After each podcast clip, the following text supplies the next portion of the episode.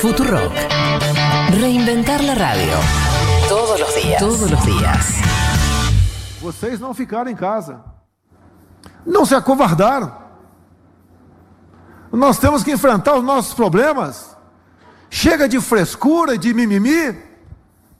Vamos ficar chorando até quando?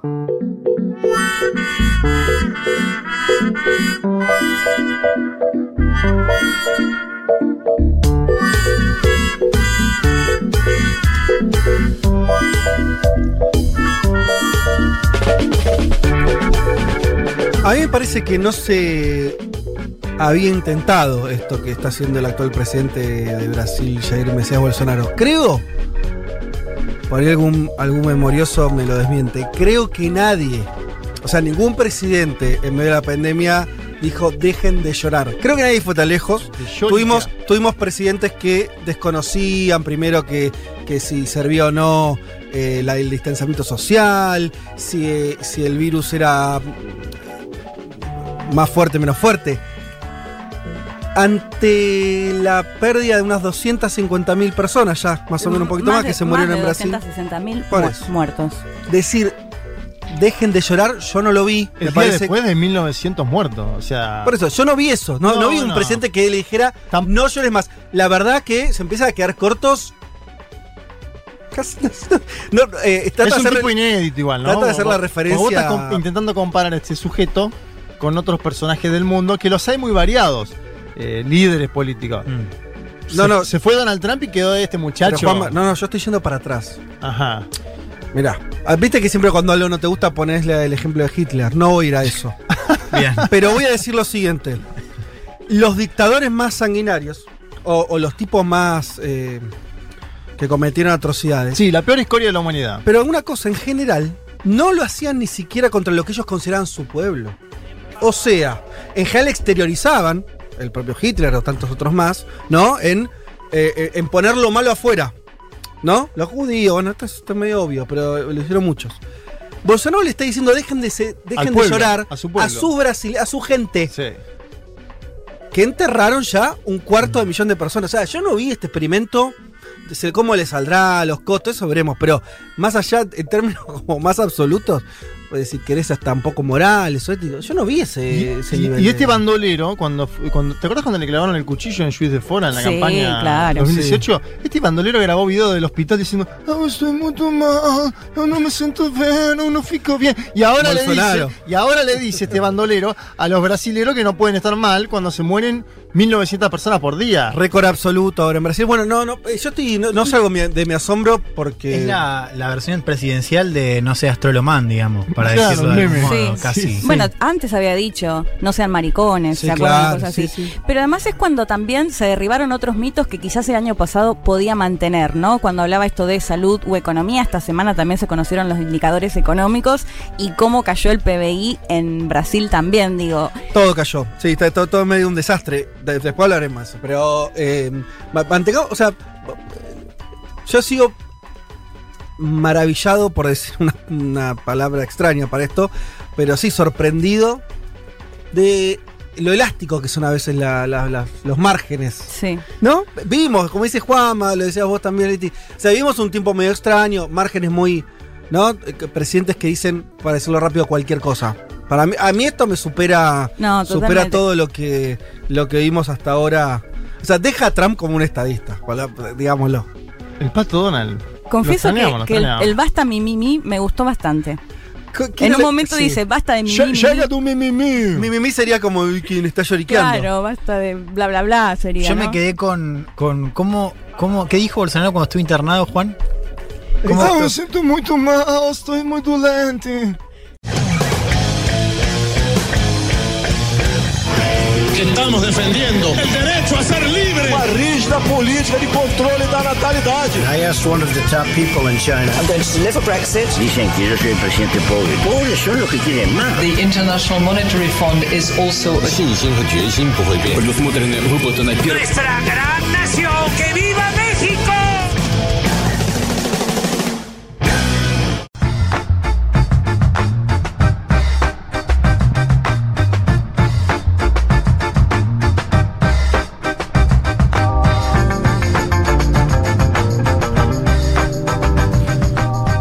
Buen domingo para todas y para todos. Arrancamos entonces esta nueva emisión, la 154 de Un Mundo de Sensaciones en este domingo soleado, de clima por lo menos por esta zona. Eh, clima agradable, de esos que casi no tienen rivales estos climas, ¿no? Es un poquito eh, un poquito de sol, no mucho calor, no mucha humedad, por lo menos por ahora. Veremos. Eh, no da Buenos Aires tantos días así, así que yo los aprovecho. Bien, bueno, esperemos que, espero que estén todos bien, eh, que haya mucha gente escuchando del otro lado, como nos pasa todos los domingos. Em, tenemos hoy una agenda cargada, también como suele suceder, muchos temas interesantes. Repasaba un poco em, nuestro temario del día de hoy. Va a ser un programa donde vamos a contar cosas, eh, siempre va a haber coyuntura y demás, pero tenemos un montón de temas, eh, también, lo dije creo el domingo pasado, también muy, muy, muy estructurales o muy, muy para pensar la época, y eso me gusta mucho. Si les parece, arranquemos contando lo que vas a desarrollar vos, Juan Elman, sobre la ultraderecha alemana, eh, o sobre a ver, hay un movimiento europeo en los últimos tiempos que fue intentar hace varios años que los partidos de ultraderecha no se incorporaran al sistema político. La gente con sus votos, habría que decirlo, metió dentro del sistema político. Y ahora están viendo qué hacen. Para decirlo a, grandes rasgos, ese es un poco el, el- el tema. Yo solamente voy a marcar una cosa para darte el pie ahí a que, a que vendas vos tu, este, tu columna. Sí. Que para mí está bueno ver eso, porque a veces hay discusiones, sobre todo en nuestro continente, lo que, lo que, con- lo que mostramos de, de Bolsonaro en la, en la introducción del programa, debates que se dan en la Argentina también respecto de los límites, y esta idea de vale todo en el, en el debate político. Me parece que los alemanes no están de acuerdo con el vale todo. Bueno, tomo tu pie, vos decías, han habido varios países que intentaron poner un freno, ¿no? Debatir de qué manera pararse. De todos esos, Alemania siempre al menos fue el que eh, más lejos estuvo, digo, o más lejos de colaborar, por ejemplo, con la ultraderecha en términos de los partidos de derecha tradicional, bueno, el propio partido de Merkel. Esta semana lo confirma, ¿no? Porque estamos hablando de una noticia que salió el jueves que básicamente eh, significa que el partido de ultraderecha, eh, Alternativa por Alemania, el principal partido de oposición, también hay que decirlo, va a ser vigilado, va a ser seguido por los servicios secretos eh, de inteligencia. Esto es una, una información pública, no es algo que se está haciendo abajo de la mesa. A ver, es una información que todavía no ha sido oficializada, pero porque no, porque no puede por una disputa legal, pero sí la han sacado los principales medios de Alemania y han tenido confirmación de fuentes eh, dentro del servicio secreto. O sea, esto ya se da como una noticia, pero no fue que el servicio secreto sale diciendo los vamos a vigilar. O sea, ya la, la noticia se da como... Como, de, como dada, Claro, Ahora- porque no, se- no pueden de- decirlo públicamente. eso significa, entonces me, me corrijo, eh, pero, pero es algo que ya la sociedad alemana conoce. Sí, sí, sí, sí. Y eso tiene que ver con, cuando vos decís, bueno, va a ser vigilado por los servicios secretos del Estado alemán, es, tratar a la ultraderecha Claro. al- en un límite de la ley. O sea, no es algo Bueno, que no se hace con todos los partidos se los, políticos. Se los, se los vigila, justamente se los va a empezar a seguir por el potencial, la, la potencial amenaza que pueden suponer al orden democrático alemán. ¿no? O sea, esta idea de que el partido entero puede ser catalogado como extremista. Bueno, esa posibilidad está en el aire y por eso se interviene eh, sobre todo el partido. Digo todo el partido porque antes ya los servicios secretos venían siguiendo algunas facciones, algunas filiales del partido regionales. En este caso la elección va a ser sobre todo el partido, así que va a estar todo el partido puesto eh, bajo vigilancia. La elección tiene que ver después, llega después de un informe de más de mil páginas eh, recopilada por estos servicios secretos que se, se los conoce como en Alemania. Fíjate también qué interesante para, para pensar también los contrapesos que tiene Mm. Alemania. La oficina se llama la Oficina para la Protección de la Constitución Alemana. Mira vos. Eh, y es un informe que recopila discursos Mm. de líderes del partido, los nexos con eh, organizaciones más extremistas, digo, o movimientos de eh, ultraderecha. Un- una actitud, una decisión que no tiene precedentes eh, desde la posguerra, o sea, realmente puede llegar a ser un punto de inflexión, no solamente en el escenario alemán, sino también en el resto de, de Occidente, porque al fin y al cabo es hasta ahora la medida más audaz que, que ha tomado un Estado respecto a estos partidos que están en ascenso, ¿no? Bueno, ahí está. Seguramente, por ejemplo, la, la gente de Vox debe estar mirando eso con cierto detenimiento. Sí, y un detalle más, y con esto cierro, que es que estamos a unas semanas de que arranque la campaña electoral, porque este año, en septiembre, hay elecciones. Angela Merkel termina su, ¿cómo le decimos? Su reinado, vamos a decirlo así. Sí, sí. Si fuera, No, si, no hubiera mucho. nacido en otro, en otro continente, No, bueno, seguro sería su, reinado. Su, su más de 15 años eh, en, el, en el poder, Sí. eh, con lo cual, digo, es un año también bisagra para Sí, la política claro. alemana. Bueno, y, y hay, hay que ver qué opina la sociedad de esto, ¿no? O sea, sobre todo el electorado que suele votar derechos o, o ultraderecha. Bueno, Mira, hoy lo vamos a analizar. bueno, perfecto. Interesante entonces lo que vamos a hablar eh, en un rato con Elman. ¿A dónde me voy? Me voy a ir a Leti. Sí. Vamos, vamos con Leti, que hoy tenés un perfil de, eh, que a mí me, me encanta. En parte porque me parece que es- son de esos personajes recontra centrales. Casi que no puedes entender el siglo XX sin saber algo, aunque sea de esta figura. Pero a diferencia de otras, con más brillo, con más prensa, con más. etcétera, etcétera, me parece que esta. Tengo la sensación que tal vez muchos de los que nos escuchen seguramente lo conocen de, de nombre. Y creo que por ahí no saben casi nada. Por ahí Eh, me equivoco, pero. No, seguramente. Vamos a hablar de Charles de Gaulle, el expresidente francés. Juan hablaba de Alemania y vamos a tener que hablar inevitablemente de- un poco de su relación con Alemania porque de hecho es una figura que reaparece sobre todo en los conflictos. Digamos que su figura se eh, endurece, si se quiere, o toma preponderancia Sí. en los conflictos y conflictos bélicos como la Segunda Guerra Mundial. Claro, él fue el líder de la De resistencia. la resistencia eh, desde Londres, la, la resistencia ocupación. francesa. Claro. Sí. Y Recordemos que Francia fue de ocupada, Vichy. perdón, digo, Sí. Francia fue no, no pasó con muchos países europeos, fue No. ocupada directamente por Y Hitler. cuando se consideraba que tenía el ejército más importante del mundo. Digo, en un contexto así, pero bueno, vamos a estar contando, vamos a estar hablando un poco del régimen de Vichy también, inevitablemente, porque él jugó también un rol clave en todo ese contexto, y también sus claros oscuros, porque siempre vamos a encontrar contradicciones en, en los mandatarios y mandatarias. Y hablando de Merkel, además de Gol, fue, como decís, eh, aparecía en momentos muy clave, pero sobre todo, digo, desde la década del 40 hasta fines de los 60. Sí, sí. O sea, el tipo estuvo 30 años siendo figura centralísima Sí. En Francia. Y de hecho gobernó en los últimos años, en realidad. Antes, eh, su importancia sobre todo en la cuestión más militar. Claro. Pero bueno, vamos a ir contando un poco esas distintas facetas de De Gaulle. De hecho, deja el poder y al año se muere. Y sin el poder el tipo no... Sí. eh, se ve que eh, sin... Perdió vitalidad. Claro, claro. Eh, no, y se murió grande, creo, ¿no? No sé ahora la Sí, edad, pero 80. 80 años, bien. Sí. Bueno, así que ahí van a tener perfil eh, de Charles de Gaulle. Y. Vámonos eh, a otra región, nada que ver. También muy actual y al mismo tiempo también muy siglo XX, ¿no? Como Poder y es- personalidad, ¿no? Como decías antes. Sí, este, vamos a hablar de un país que casi nunca hablamos. Yo no recuerdo si le hemos dedicado específicamente, alguna vez sí, pero no, no asiduamente, una, una columna, un espacio eh, concreto a Cuba. Y hoy lo vamos a hacer porque pasaron, pasan y pasaron varias cosas en Cuba. ¿No? Últimamente, en los últimos panoramas que hicimos, lo hemos nombrado bastante a Cuba por la cuestión de su propio desarrollo de vacuna. Habíamos hecho el tema de la salud eh, en el mundo, de Cuba para el mundo. los médicos. Ah, Claro. es cierto, lo hiciste vos, ¿no? Sí. Leti? Sí. Eh, en medio de la pandemia. La hemos tocado, pero hoy, eh, Juanma, vas a, a tratar como de articularnos eso en relación también a cambios económicos que está atravesando la isla. Sí, a ver, siempre es un desafío hablar de Cuba, ¿no? Un tema que produce pasiones encontradas, eh, producto de la experiencia personal, el vínculo que tenga cada uno con ese país. Pero pasaron muchas cosas este último tiempo.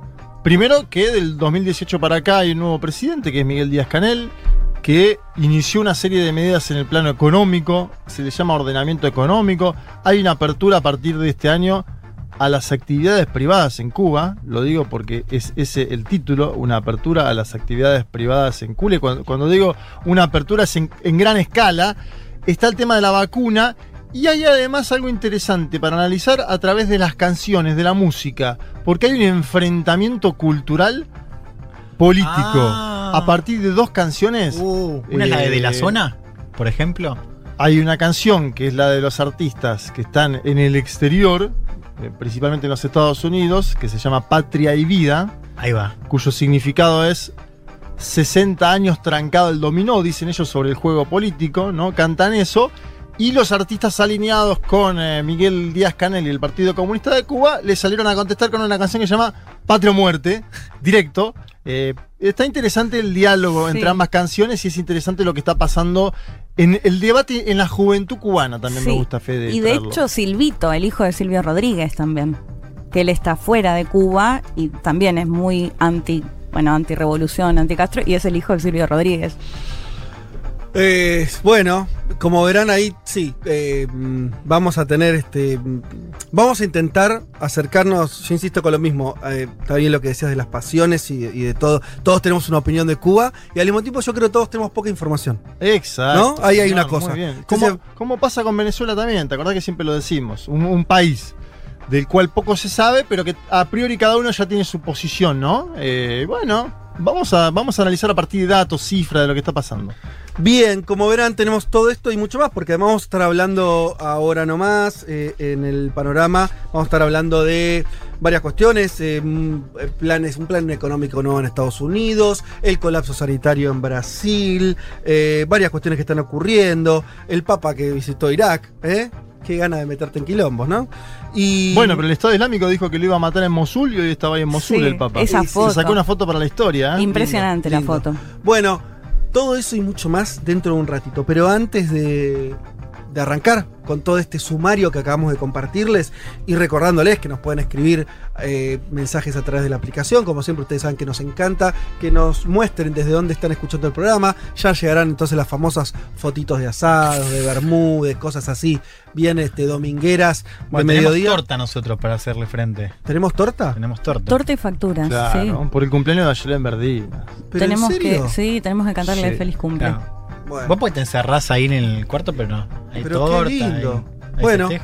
Eh, vamos a disfrutar entonces eso que, que trajo- trajiste vos, Liti, no sabía. Sí, con Juanito. Mirá vos. Bueno, y le decimos feliz cumpleaños, que fue el jueves, el cumpleaños de, de Ayelen, nuestra productora. Así que feliz cumple para vos. Antes de meternos en todo esto, vamos a escuchar un poco de música. Vamos a escuchar un temazo de Lennon, creo de los mejores, de los más lindos. eh, de ¿Es tu un- favorito? Eh, Lennon. Yo quiero mucho a los cuatro, así que me cuesta muchísimo. Pero, por, pero Lennon es Lennon, como ¿no? Claro. ¿Qué sé yo? Porque ahora viste hay una oda mucho a George, eh, a Sí. Paul mismo. Y la banco también. ¿Sí? Sí, para mí cada uno es como. Tiene algo. Eh, sí, sí. Yo, para mí somos como en ramas culturales. Cada uno podría hacer una cosa ahí. Pensarse por sí mismo. Pero Lennon es Lennon. Elena. Y sí, el mito es el mito. Vamos a escuchar entonces de uno de sus mejores discos solistas, Mind Games. eh, una canción, en realidad vamos a escuchar una versión, eh, un cover que hace Richard Ashcroft de un temazo de Lennon, bien político. El tema se llama Bring on the Lucy, pero es más conocido como Free the People Now.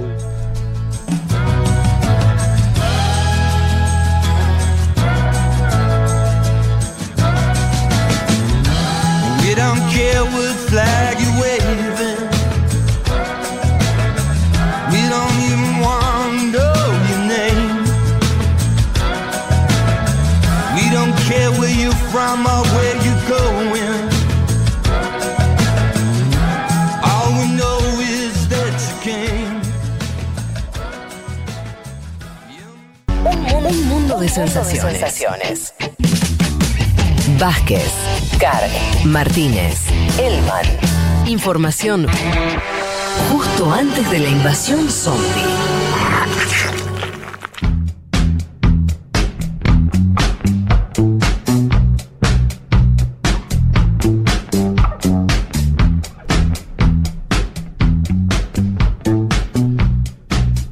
Muy bien, aquí estamos ya listos eh, para arrancar. La gente hizo caso y empezó a mandar un montón de mensajes de distintos puntos del país. Luz nos envía desde Tilcara, ¿eh? Qué lindo. Qué lindo. desde Río Negro, el pelado patagónico. La gente se autodefine. Em, y está, dice, prendiendo el fueguito, como yo me imaginé que habría muchos. Como hay que Saludos a Mari y Pablo, que los escuchan desde Estocolmo. Y esto me gusta, porque estamos haciendo puente. Ya nos pasó alguna vez, ¿se acuerdan? De gente mandándose mensajes Sí. entre sí. Entonces lo tengo a El Pelado Patagónico desde Río Negro, que le manda un saludo a Mari y Pablo, que nos escuchan se ve, desde Estocolmo. Desde Gessel, Marian. em, desde La Plata, Viquitus. eh, y una mesa ahí. Me gustaría estar en Gessel ahora, ¿eh? ¿Haciendo qué? Y en un estudio en la playa. Un mundo de sensaciones Claro. de Eh, ¿Dónde lo he será? güey, hicimos una temporada con este cuando estábamos en, en Nacional Rock con quien está acá, de hecho está en, en- en las instalaciones de esta radio, Julia Mengolini, ahora que está ahí comiéndose una factura. Estuvimos en Gessel, también con, con Valera Pichot, con algunos más que también están en esta radio. Hicimos una temporada de Gessel lindo. Es más sacrificado de lo que uno supone igual, ¿eh?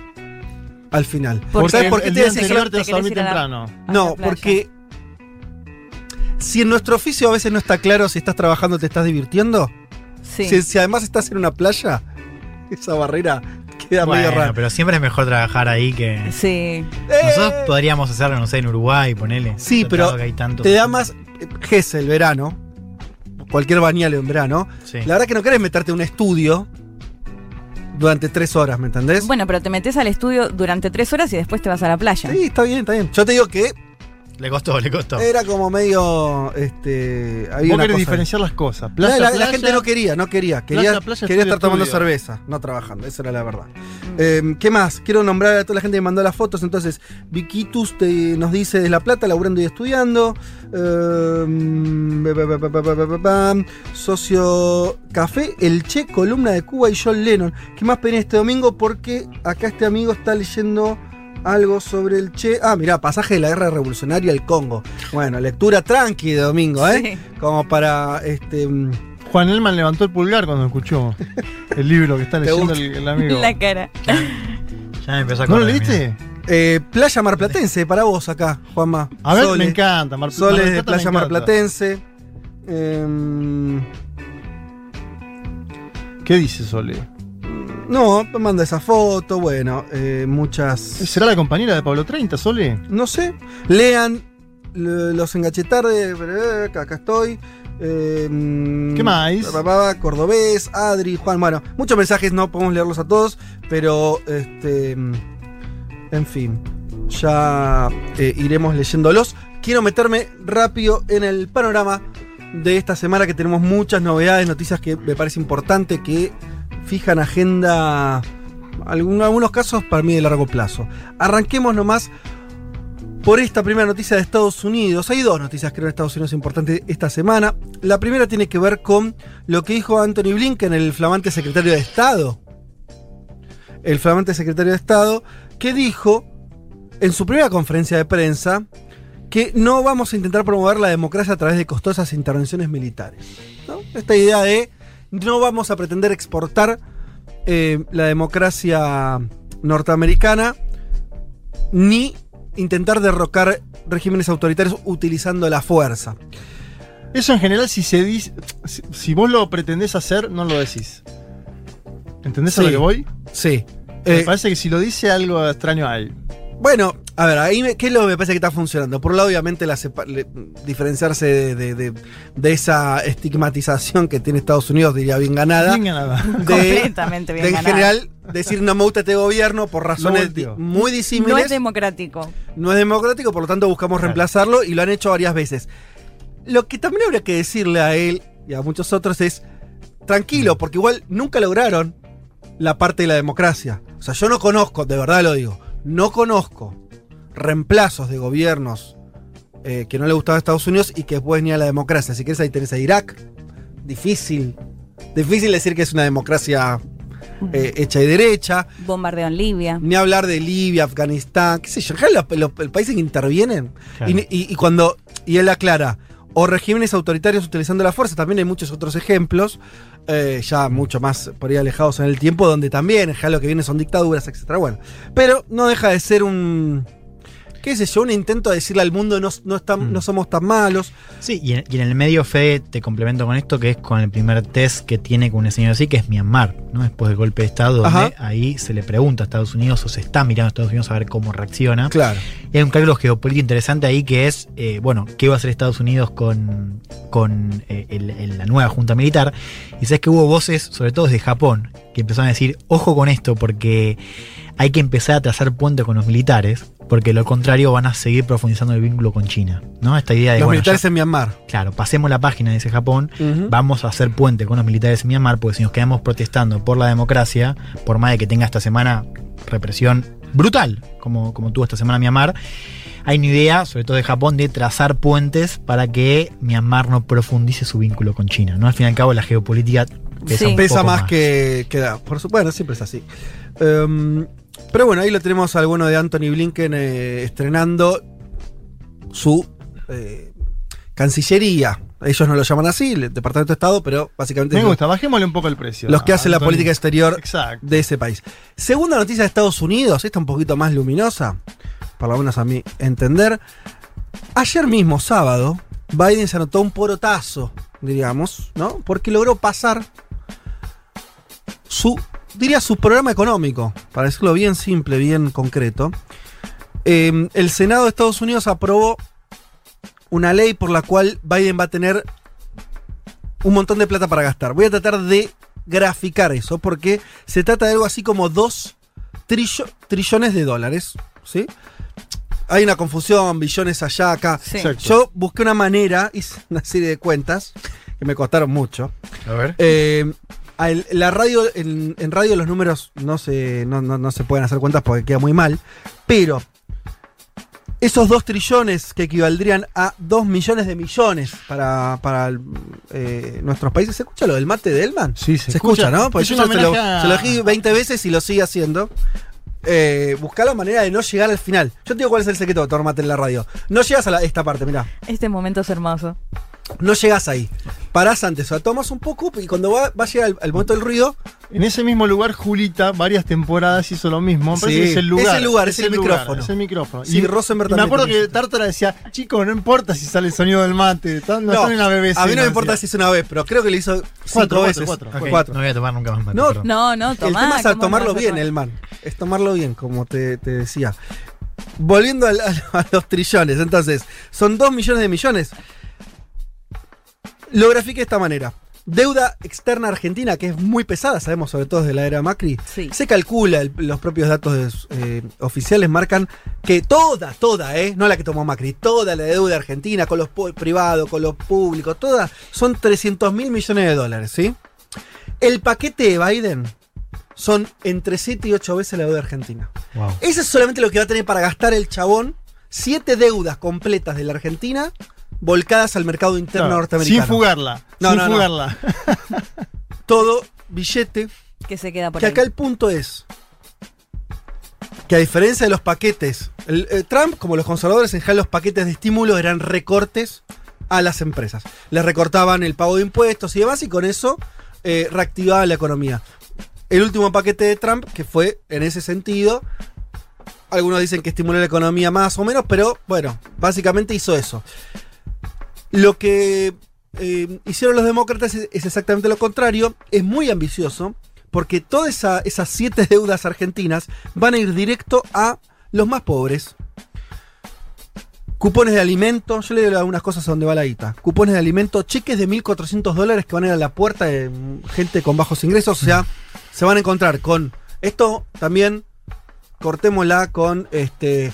Los brasileños dirían el complejo de Viralata, ¿no? Es el eh, cuando, cuando uno cree que es eh, un mal país porque hace cosas que no deben, bueno, populismo, no sé qué, bueno, billete, cheque en la casa de la gente porque sí. Porque si no, porque tiene bajos ingresos. Sin preguntarle mayores cosas. Esto es, Estados Unidos ya lo hizo un poco Trump en medio de la pandemia y se descubrió que un montón de guita fue a parar a gente que no tenía que, que llegarle. A lo que voy es, no es una sutil, no es un programa sutil, es tirar guita a lo bestia. ¿Sí? Van a, entonces, eh, ir hacia cupones de alimentos, cheques, eh, beneficios eh, para que muchas personas tengan seguros de salud que no pueden pagar, eh, beneficios para que la gente pueda pagar el alquiler, ¿sí? Está todo centrado en los pobres en Estados Unidos. Estados Unidos tiene esta cuestión que es la primera potencia mundial y desde hace 20, 30 años es un país con un montón de pobreza adentro. Bueno, así va dirigido el paquete. El punto interesante es que no hay aumento del salario mínimo, que era lo que la propuesta más a la izquierda del Partido Demócrata, que era Claro. llegar a un, a un aumento del salario. Eso quedó afuera. Pero, de vuelta, siete deudas externas argentinas volcadas al mercado interno norteamericano y volcados a los asalariados, a los desocupados, a las mujeres y a las minorías. Básicamente, está así planteado. Estoy dando la, la visión más optimista respecto a este plan. Sí, lo que se dijo, hay que ver después cómo se da, ¿no? Cómo va. Sí, igualmente, eh, a ver, por eso nombré lo del salario mínimo. Después no- a, a cuestiones más estructurales no se arriesgaron. Claro. Pero esta guita va volcada a esos sectores. Quiero decir, en esto Estados Unidos también tiene una tradición muchas veces, e incluso a, veces administraciones republicanas eh, lo hicieron de inyectar dinero. ¿sí? Obviamente Estados Unidos puede prender la máquina, Mm. y listo. Lo que es, eh, acusan los conservadores es que esto va a generar inflación. Estados Unidos tiene históricamente una, una inflación muy baja. Del otro lado, los economistas heterodoxos, demócratas, dicen, bueno, en una situación de crisis, pandemia, etcétera, cuando la gente tiene plata de bolsillo, esto va a reactivar la producción, no va a generar inflación, o por lo menos no va a generar una inflación eh, importante. Mm, es relevante también en términos políticos esto porque lo logró pasar Biden sin un voto conservador. Logró. Esto es una demostración de poder re importante, porque el tipo, además de hacer un plan que va en contra de lo que, de lo que quiere el establishment financiero, Wall Street salió a las puteadas, los empresarios también, y ni hablar del Partido Republicano, los demócratas dijeron, ¿y qué me importa? Tengo los votos. Lo cual es toda una señal de lo que va a venir en términos políticos en Estados Unidos. No, sí, eso no estaba tan claro al principio, por eso también es, es importante, porque al principio justamente había una parte de los congresistas demócratas que estaban diciendo, bien, ¿por qué querés sacarlo con mayor consenso si tenés los votos para pasarlo claro. por mayoría simple? Bueno, finalmente lo logró. Hay un detalle que es el tema de la filibuster, que fue, o sea, al principio se creía que eh, solo podía pasarse con a partir de eh, 60 votos, o sea, 10 más de la mayoría, que es un poco la regla del Senado eh, de Estados Unidos. De hecho, se armó un debate dentro del ala más izquierdista, de decir, bueno, es el momento de terminar con la regla del filibuster para que no tengas ese problema en eventuales votos. ¿no? En ¿Cuál es la regla del filibuster? Que vos, o sea, es una técnica legislativa, ahora estoy haci- haciendo memoria, me, me pusiste... Perdón, bueno, es pero una es técnica sí. legislativa donde Para retrasar la vos aprobación. podés retrasar indefinidamente la, la, Siempre y cuando no tengas una mayoría holgada. que son la mayoría simple más 10. O sea, Sí. con esos 60 o 61 votos, vos lo que podés es ya pasar a votar. Con lo cual lo que se dice es que con esa regla vos necesitas no solamente la mayoría simple que, la- que la tienen, sino 10 votos más. Pero acá no se utilizó. Acá no se utilizó porque hubo un voto previo que justamente Habilitó eso. que podía. No, o sea, pero para esta votación en general, Sí, no sí. para otras. Está bien, pero a lo que voy es, por eso, me parece que el dato político es, los demócratas decidieron no hacer un acuerdo eh, partidario, Claro. co- digo, eh, que... eh, eh, partisan, le dicen, ¿no? O sea, de, de bi- bi- claro. bipartidario, Claro. decidieron no transar con los republicanos, tenemos los votos suficientes que están, le dan justo, justo en realidad en el Senado, por Sí. un voto. 50-49. Por eso. Y listo, lo cual a mí me parece que es un dato interesante. Esto es lo que creo yo, Hmm. eh, pero cree, diría el ala izquierda demócrata también, que es, no es un momento para andar haciendo concesiones, es un momento para mostrar fortaleza. Claro. Entonces ese era el debate, ¿no? Hmm. Eligieron esta y eligieron pasar un paquete recontra eh, grueso en términos de recursos, muy enfocado en eh, un sesgo social, claramente, con el detalle, insisto, de que no se aumenta el salario mínimo, que sería una cuestión más estructural, pero la verdad que todas las medidas apuntan en un sentido de también de apoyo a su propia base política. Me parece incluso también esto en términos políticos, ¿no? Que el trampismo, ese trampismo social que decíamos, también de sectores este, dañados, de laburantes eh, eh, con problemas de empleo y demás, bueno, me parece que apunta también hacia eso. Veremos cómo les sale. Eh, recordemos, hay un dato interesante también de la actualidad social de Estados Unidos. Todavía hay 10 millones de desempleados más que en el mejor momento prepandémico.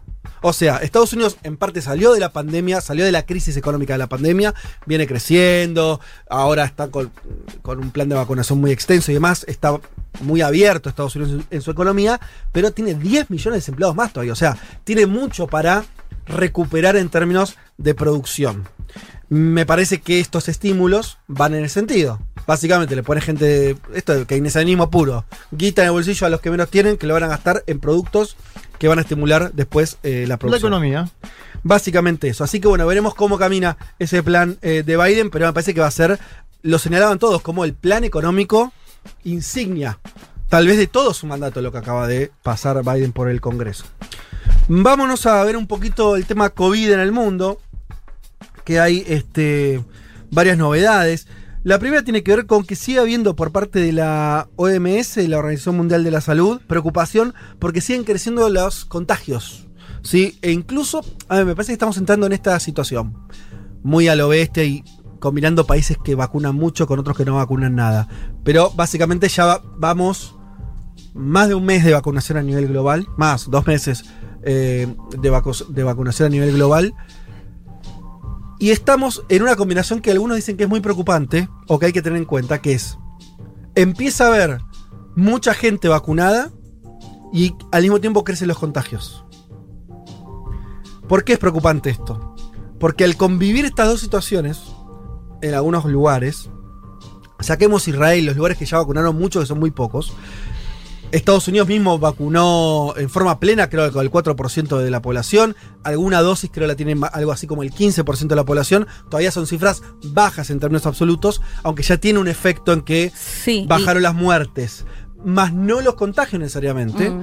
Y entonces algunos están diciendo que el peor escenario es, si la campaña de vacunación se retrasa mucho, sobre todo en algunos países, el caso de Brasil es clarísimo, Sí. se forma un laboratorio siniestro, donde las famosas nuevas cepas Oh, no. empiezan a poder probar en, la- en poblaciones vacunadas y a, y a- y a ver un efecto evolutivo, genético, donde tal, algunas de estas cepas pueden en- empezar a probarse, yo no, lo sé, no lo sé explicar científicamente, se estarán dando cuenta, espero que se entienda, a probar eh, en cuerpos vacunados, ¿no? Y entonces eh, esto puede terminar generando nuevas cepas más resistentes a las vacunas. Este es el temor, a que si la vacunación no es rápida, sobre todo esto, una cuestión de rapidez, ¿no? De masividad, de que en pocos meses el mundo tenga un nivel de vacunación importante, tengamos esa situación. ¿Por qué? Porque el otro que está pasando, y esto es lo que alerta la OMS, es que están bajando los cuidados. O sea, como se está vacunando, me cuido menos. Y entonces esto genera mayor. Por ahí baja el nivel de muerte seguramente, pero aumenta el nivel de contagios en una situación de vacunación. Esto es lo que está alertando la OMS de que no se haga, de que los países no bajen sus barreras de protección, de distanciamiento, mientras vacunan, sino todo lo contrario. ¿no Ya hay vacunas que no soportan nuevas variantes. Eh, la de Oxford AstraZeneca no, perdón, no soporta la variante británica, por ejemplo, para dar un ejemplo bien concreto. Y después tiene Fede, en América Latina, una evolución muy peligrosa y preocupante, que creo que la vas a tocar en términos de Brasil, pero que influye en otros países, por ejemplo en Paraguay. Paraguay está ahora ante una ola de contagios que desata una ola, una- un escándalo político eh, y tiene que ver con la aparición de esa cepa amazónica que se esparció, que no llegó todavía a la Argentina como llegó a Paraguay, pero... No se sabe si no llegó, se especula con que sí, eh, todavía, bueno, sí, pero y si no llegó al momento No llegará. llegó con la magnitud con la cual está impactando, por ejemplo, en Paraguay. Bueno, entonces lo que podemos tener además con nuevas cepas, que en general todas son más contagiosas, no más letales, pero la, la sudafricana también, la inglesa también, la, la de Manaos, que está haciendo referencia a vos, son todas más contagiosas, es que vos tengas una velocidad de los contagios muy alto que te supere el- el- el- la rapidez de la vacunación. Entonces, de vuelta, me parece que lo que señala la OMS es importante porque dice, mantengan las políticas de distanciamiento que son los un- lo único que más o menos funcionó durante esta pandemia, por lo menos hasta que la vacunación empiece a hacer que el virus no circule. Sí, y otra cuestión, Fede, además, que una persona que está vacunada no se sabe todavía si contagia o no contagia. Digo, tampoco descuidarse en ese sentido. Bueno, porque está vacunado, claro. vacunado, voy y lo habrá. No, porque todavía quizás puede contagiar. Seguro. Eh, dos millones y medio de personas han muerto ya en el mundo. Yo, esto es otro dato importante. Vamos un año de pandemia. Eh, ¿Se acuerda cuando se comparaba con las pandemias de otros tiempos, donde había cifras muy importantes y uno se parecía muy lejano? Todavía estamos, pero recordemos los estragos de la pandemia de, de 1918, que se especula que mató unas 50 millones de personas alrededor del mundo. Estamos lejos de eso, pero van 2 millones y medio, no van 300 mil, no va un millón, ¿no? O sea, empieza a ser una cifra, o sea, con un costo humano realmente muy importante. O sea, todo Uruguay, si querés poner eh, para graficarlo de vuelta, ¿no? Como buscar una comparación. Como si todos los uruguayos Sí. hubieran muerto en la pandemia. Y la Eso OMS habló esta semana, ¿te acordás de nuestra discusión de si terminaba o no este año, qué pasaba, si nos sacábamos las mascarillas, los barbijos y demás? La OMS dice que es prematuro predecir el fin de la COVID durante este año. Es decir, está, está abriendo el paraguas a que siga, siga la molina hasta el 2022. Sobre todo por esto que también alerta la OMS, que es que va a regiones con muy pocas vacunas, el caso de África, el caso, el caso de algunos países incluso de América Latina, algunos países eh, que con poco acceso a las vacunas, eso puede prolongar también la circulación del virus. Vamos a Brasil, Brasil en pleno colapso. Les tiro estas, estas noticias, de- son toda esta semana, últimos días. San Pablo cerró el comercio y los parques públicos desde ayer, desde el sábado.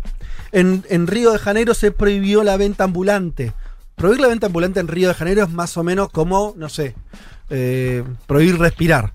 Eh, si alguno fue a, a Río de Janeiro habrá visto que en las calles la venta ambulante es permanente, en las playas, ¿no? Es parte de la vida social de forma muy, muy, muy plena. Eh, en Fortaleza, en el norte de Brasil, las playas quedaron desiertas y se prohibió toda actividad no esencial. En Río Grande do Sul, estado que limita con la Argentina, con Uruguay, eh, aplicarán por primera vez multas a quienes no usen barbijo en la calle.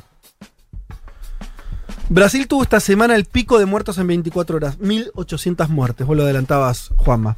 Eh, los peores momentos, em- empieza a acercarse a, a las cifras eh, norteamericanas de muertes, ¿no? Que, Sí. eh, que, que estaban rondando, superando los 2.000 por día en algún momento. Crece con fuerza la propagación del virus, en conjunto con la vacunación, lo que decíamos que era el, el temor eh, de lo que iba a venir ahora en, esta, en este capítulo de la pandemia. Y en, las últimas sema- en la última semana se dispararon los casos y los muertos en, el- en- en todos los estados del sur, sobre todo, y colapsaron los sistemas sanitarios, las Claro. ocupaciones de las camas UTI, las camas de terapia intensiva, en algunos estados está arriba del 100%, o sea, tienen más internos que camas. Eh, en todos está arriba del 80%. Se combina con lo que Bolsonaro decía, bueno, bánquensela, no lloriquen. Eso es lo que dice el presidente en este contexto, lo cual es, un nivel de locura eh, muy importante.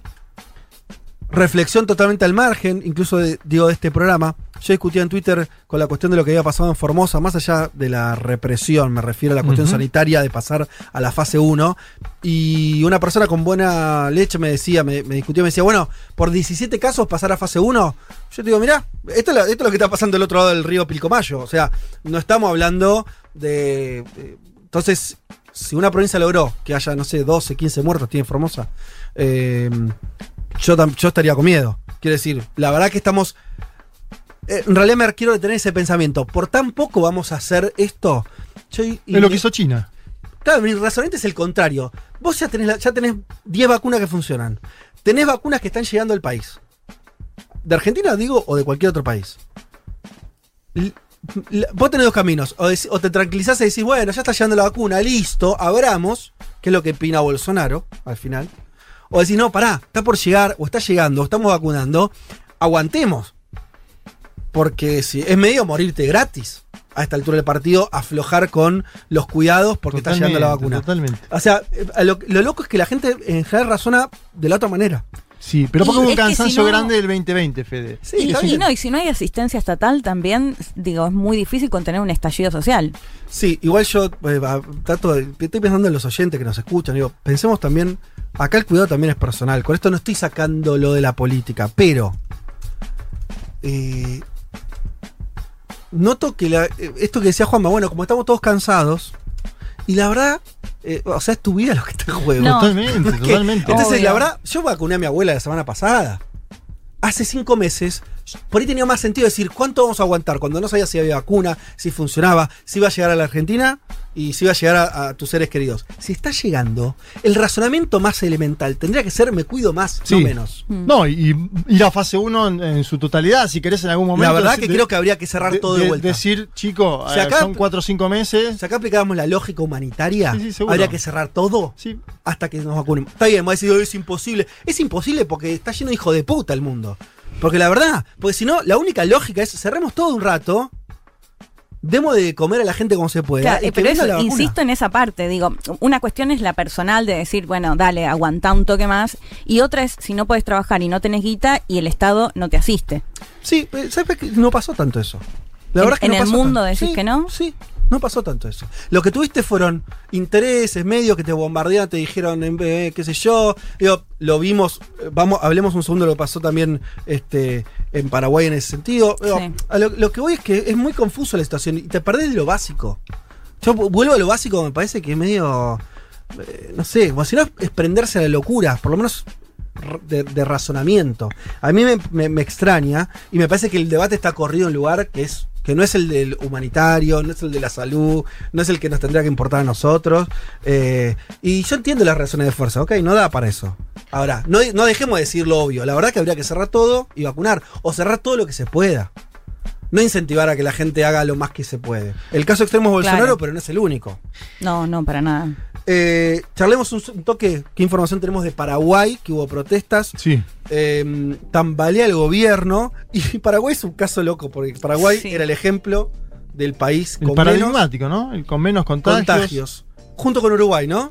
Sí, Eh, compartían esa. Que también tuvo unas semanas complicadas. El virus al final llegó. Eso es lo que pasa. El virus llega a todos lados y impacta de forma tremenda en todos lados. Lo, lo que sabemos de Paraguay es esto, lo que vos decís, una, una crisis política muy grande, pedidos de eh, Mario Abdo Benítez de que su gabinete le, bueno, le, le- le- le presente la posibilidad de salir y ya está haciendo cambios. Eh, esto es, el viernes pasado primero salió el ministro de Salud de Paraguay, ¿no? Eh, Julio Mazzoleni, en, en una situación que es además de aumento de contagios y de incapacidad de darle medicamentos a quienes están contagiados y en terapias intensivas. Por eso es una situación bastante dramática. Incluso gente que no sabe cómo va a pagar los costos médicos de sus familiares y demás, hospitalizados.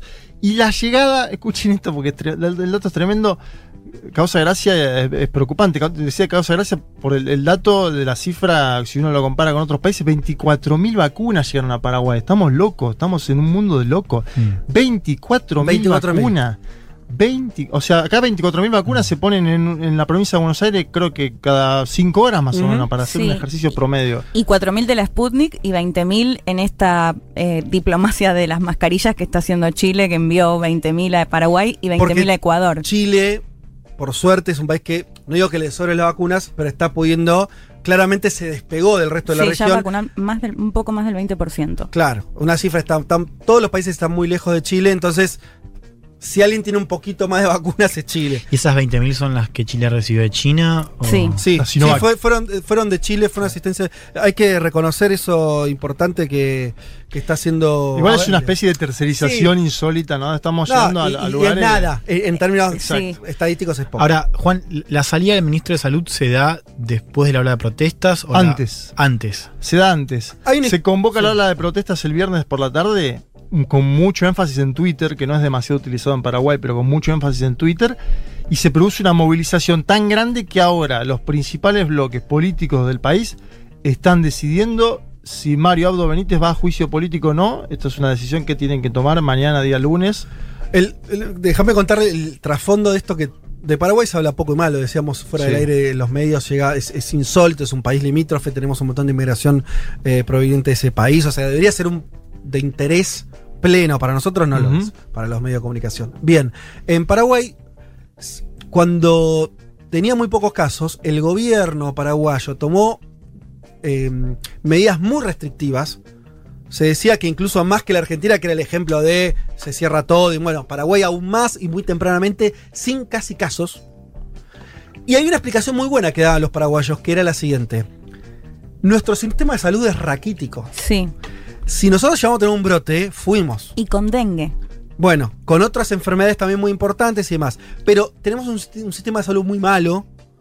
Nuestra población es una. eh, te- tenemos muchísima pobreza, por lo tanto, tenemos una cobertura de salud muy deficiente.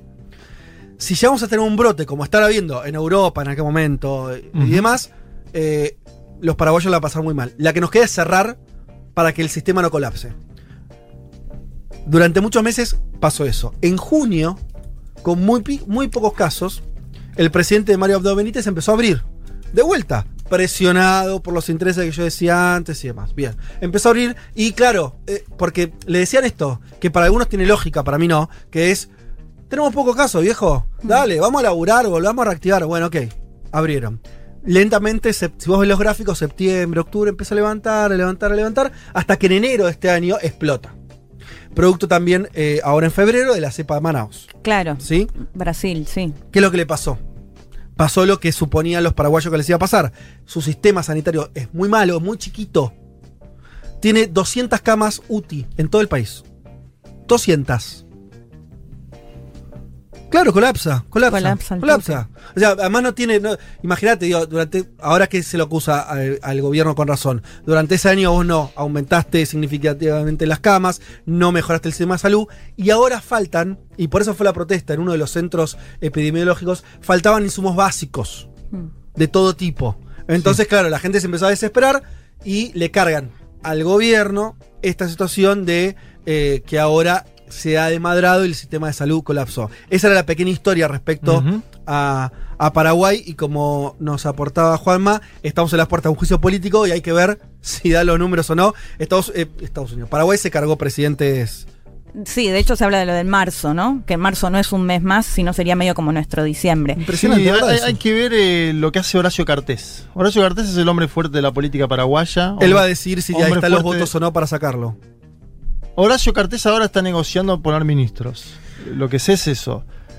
En caso de que vea que no va más, eh, Mario Abdo Benítez puede jugar la carta del vice, ¿no? De Mario Abdo Benítez, que se llama Hugo Velázquez. Es decir, Claro. hagámosle el impeachment a Mario Abdo, liquidémoslo y que asuma Velázquez y poner eh, Mario eh, Horacio Cartés, digo, un candidato propio en el 2023. Me parece que ya Cartés está pensando en. Ahora sigue siendo el mismo partido. ¿Cómo? Sigue siendo el mismo partido. El Es mismo el mismo bloque. partido con cuatro tendencias distintas. Claro. Es, un- es Bien. muy complicado el Partido Colorado para explicarlo. Son cuatro tendencias. Horacio Cartés es el hombre más poderoso del Partido Colorado y del Paraguay entero. Sí. Porque es un empresario importantísimo de tabacalera. Bueno, ¿se acuerdan cuando viajó Mauricio Macri eh, al inicio de la pandemia allá? Eso fue una muestra de poder de Cartés. Hacia Paraguay, hacia Macri y hacia Abdo Benítez. Bueno, muy bien. eh, hasta aquí el panorama de noticias. Ya venimos. Federico Vázquez, Juan Manuel Carr, Leticia Martínez y Juan Elman. Un mundo de sensaciones. De la invención de la rueda a las stories de Instagram. Vázquez, Carg, Elman, Martínez. Seamos conscientes de nuestra posición en la División Internacional del Trabajo. Lo demás, lo demás, no importa nada. Nada. Un mundo de sensaciones.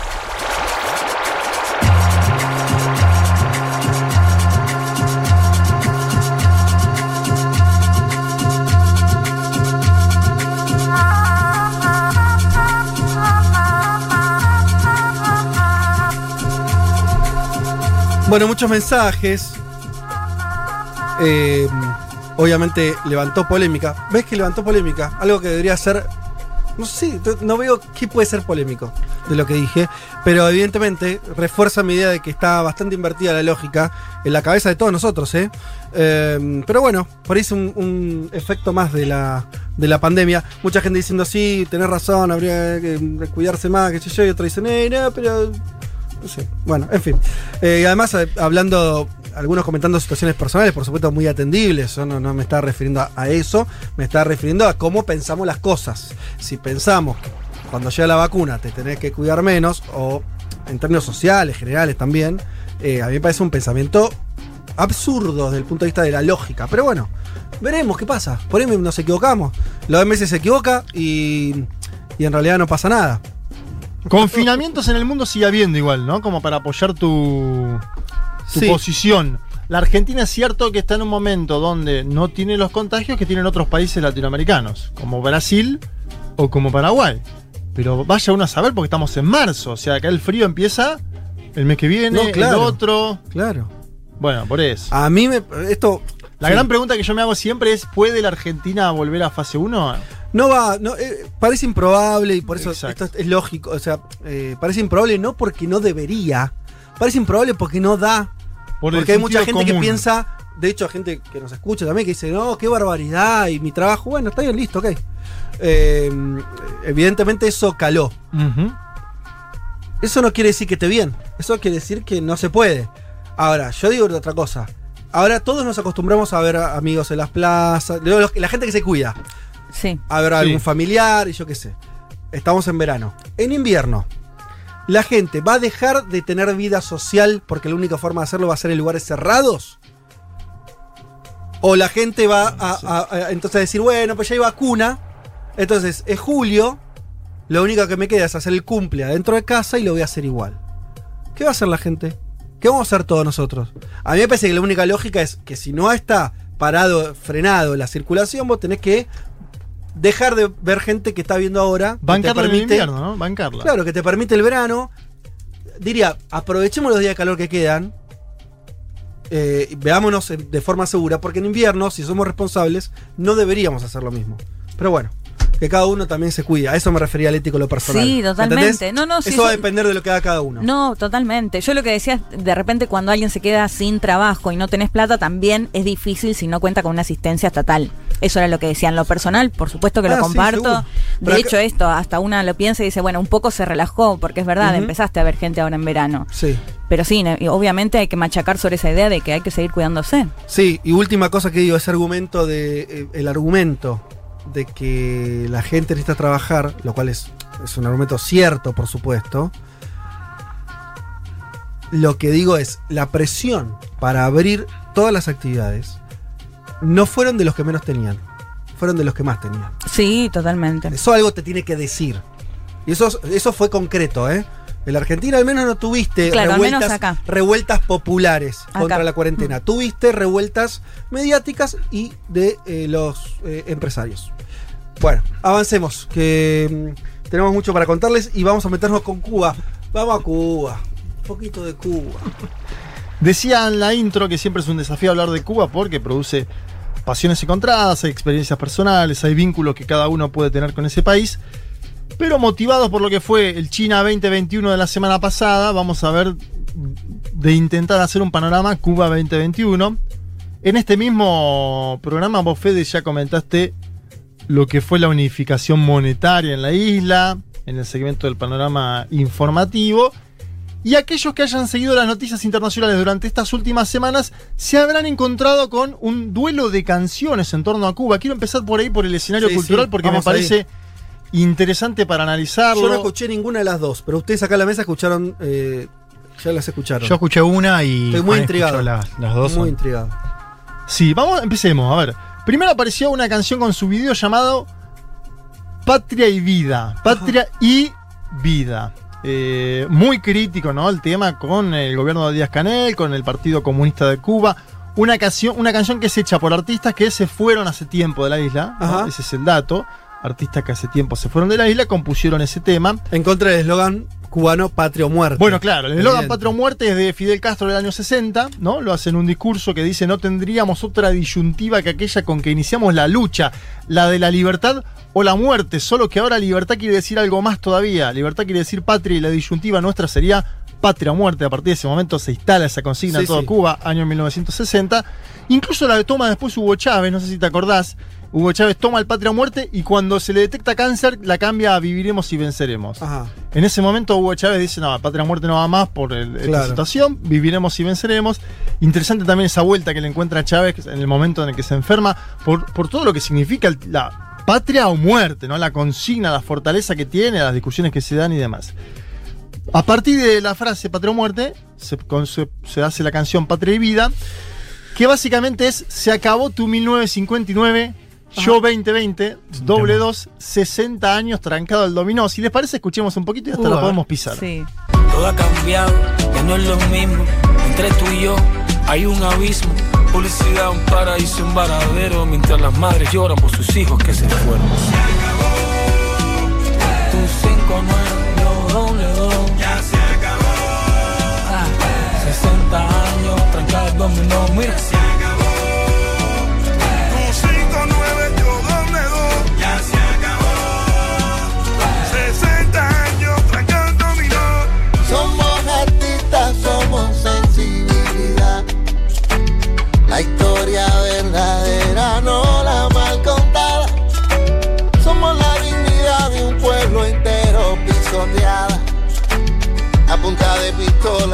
Palabras que aún son nada. No más mentiras.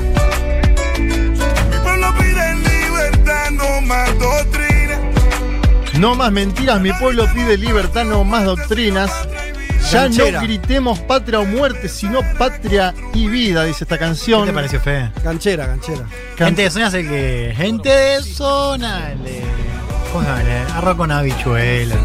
Miami ¿Eh? me lo confirmó. Ah, sí. Tiene algo de eso. Gente de Zona, Yotuel, de Semer Bueno, Michael Osorbo y el Funky son los artistas que hicieron esta canción. Obviamente generó bronca en algunos lugares de Cuba porque. No, no, la Dice- letra es una cagada. va, una que- si, si te des simpatía por eh, la revolución cubana, no, no te va Bueno, a no te va a la gustar. Acá ya tenemos uno de los, de, de los miembros que dice que es una cagada, otro que la está bailando Bueno, casi arriba de la mesa. Para mí la melodía está bien. No, no, O sea, la me meter no, su la debate música sobre la revolución Él está cubana. hablando sobre la perdón, letra. o sea, la- el- ok, pero es un buen tema. A, a- a mi juicio personal es un buen tema. No, lo que dicen es, vienen los turistas a Varadero y la, la- la gente llora por los niños. Bueno, una cosa ahí medio... Melodramática. Melodramática, que aparte hay que ver, porque lo- en, en Cuba los nenes no la pasan mal tampoco. Pero bueno, me parece que hace alusión a los que se van, a los niños que se Sí, exilian con que, sus que huyen, padres. creo que dice, sí. Claro. Bien. Las dificultades que enfrenta la isla son evidentes, compañeros. Yo ahora voy a hacer una, una parte de actualización de eso y después vamos a ir a la otra canción. El tema principal descansa en la crisis económica, esto es evidente, ¿no? Eh, una crisis que además se agravó, y lo contamos acá, por el endurecimiento de las sanciones de parte de la administración de Donald Trump. Este famoso bloqueo o embargo, como se le llama, que se incrementó y que duró poco ese entusiasmo. No sé si nos acordamos mucho, pero en el 2014, 2015 hubo un entusiasmo en el acercamiento de Cuba a Estados Unidos, quienes cubríamos las noticias. Pero claro, hubo un acontecimiento Sí, absolutamente inédito, que era. Histórico, Al inédito. mismo tiempo habló, habló Raúl Castro y Obama, ¿se acuerdan eso? Fue Sí. muy impactante. No, y aquella imagen de Barack Obama con la cara del Che de fondo en, en La Habana, Sí. o sea, fue como muy... Sí, li- sí, sí. Si, lo- si uno lo mira a la distancia, hasta parece distópico, pero eso apareció, eso sucedió. Llegó Trump, intensificó las medidas. De hecho, en septiembre del año pasado Trump estaba buscando eh, datos, eh, prohibió el alojamiento de ciudadanos estadounidenses en 433 hoteles y hospedajes cubanos. Digo, como para mostrar lo que es una medida efectiva de bloqueo, 443 hoteles y hospedajes cubanos no pueden los ciudadanos estadounidenses alojarse ahí. Claro. Los prohibió directamente, además de prohibir la importación de tabaco y bebidas alcohólicas de la isla. También limitó la organización y participación en conferencias. Si vos sos ciudadano estadounidense y querés hacer una conferencia en Cuba, no podés. Eventos deportivos lo mismo. Bueno, una asfixia total que sufrió sobre todo el turismo cubano. Aparte, imagínate en la pandemia, Fede. Sí, ¿Cómo no. la pasó el turismo cubano? En general, Cuba espera 4 millones de turistas por año. Wow. El año pasado llegaron 80 mil. Claro. 4 millones llegaron 80 Todo mil. el, el ingreso de divisas de turismo es el más importante junto con las remesas, es, es eso. A eso se le suma además la propia crisis que vive Venezuela, un país Claro. que fue puntal para Cuba desde la llegada de Chávez en el 99. Y Venezuela había sido decisivo para que Cuba terminara de superar el periodo especial, ¿no? La etapa de los 90. Eh, En ese momento que cae la Unión Soviética y, cae- y Fi- Fidel Castro dice, siga, siga, vamos, nosotros vamos para adelante y le ponemos el pecho. Eh, el, PBI se con- el PBI cubano se contrajo durante el periodo especial 35% en, en tres años. 35% en tres años es una cifra inédita. Argentina en el 2001 cayó el 10%, Claro, un poco en general- más. En general, los países Es como caen- tres veces eso. pueden caer 10% y es una crisis Muy fenomenal. fuerte, sí. Cambio de gobierno Creo, siempre. creo que esto, eh, eh, la única estadística posterior es la de Venezuela, que evidentemente su PBI se contrajo mucho Claro. más del 35% durante los últimos años. Sí, sí. Bueno, volviendo al diálogo entre. Obama y, y el gobierno cubano, murió después de eso el hombre de la estampita cubana, ¿no? El hombre de los murales. Habló de Fidel Castro, eh, ese líder que hoy descansa en el cementerio de Santiago de Cuba. Su hermano ya estaba en funciones hace una década. eh, luego le da el paso a Miguel Díaz Canel. Y ahí comienzan las notas de Cuba sin los Castro. ¿Y Bueno, Ay, tenemos acá. la- la- perdón, perdón. No, no. Mira que me miraba a mí, me miraba a mí. No, porque antes había pasado algo con vos, por eso. Vamos, vamos. decía, eh, aparecen las notas de Cuba sin los Castro, incluso aparece el, el Castro menor al lado de Díaz Canel a la hora de hacer el anuncio de ordenamiento económico, ahora vamos a eso. Si quieren, escuchamos la segunda canción, que Sí, es sí. Patria o Muerte, Patria o Esta Muerte. es la canción oficialista, digamos. Esta es la canción de. Sí, y, y dice en una parte: Poderoso caballero, el metal está sonando. Hablando de la plata. Ajá. ¿Cuánto le pagan allá afuera a su juego? A ver, escuchemos un poquito y la comentamos.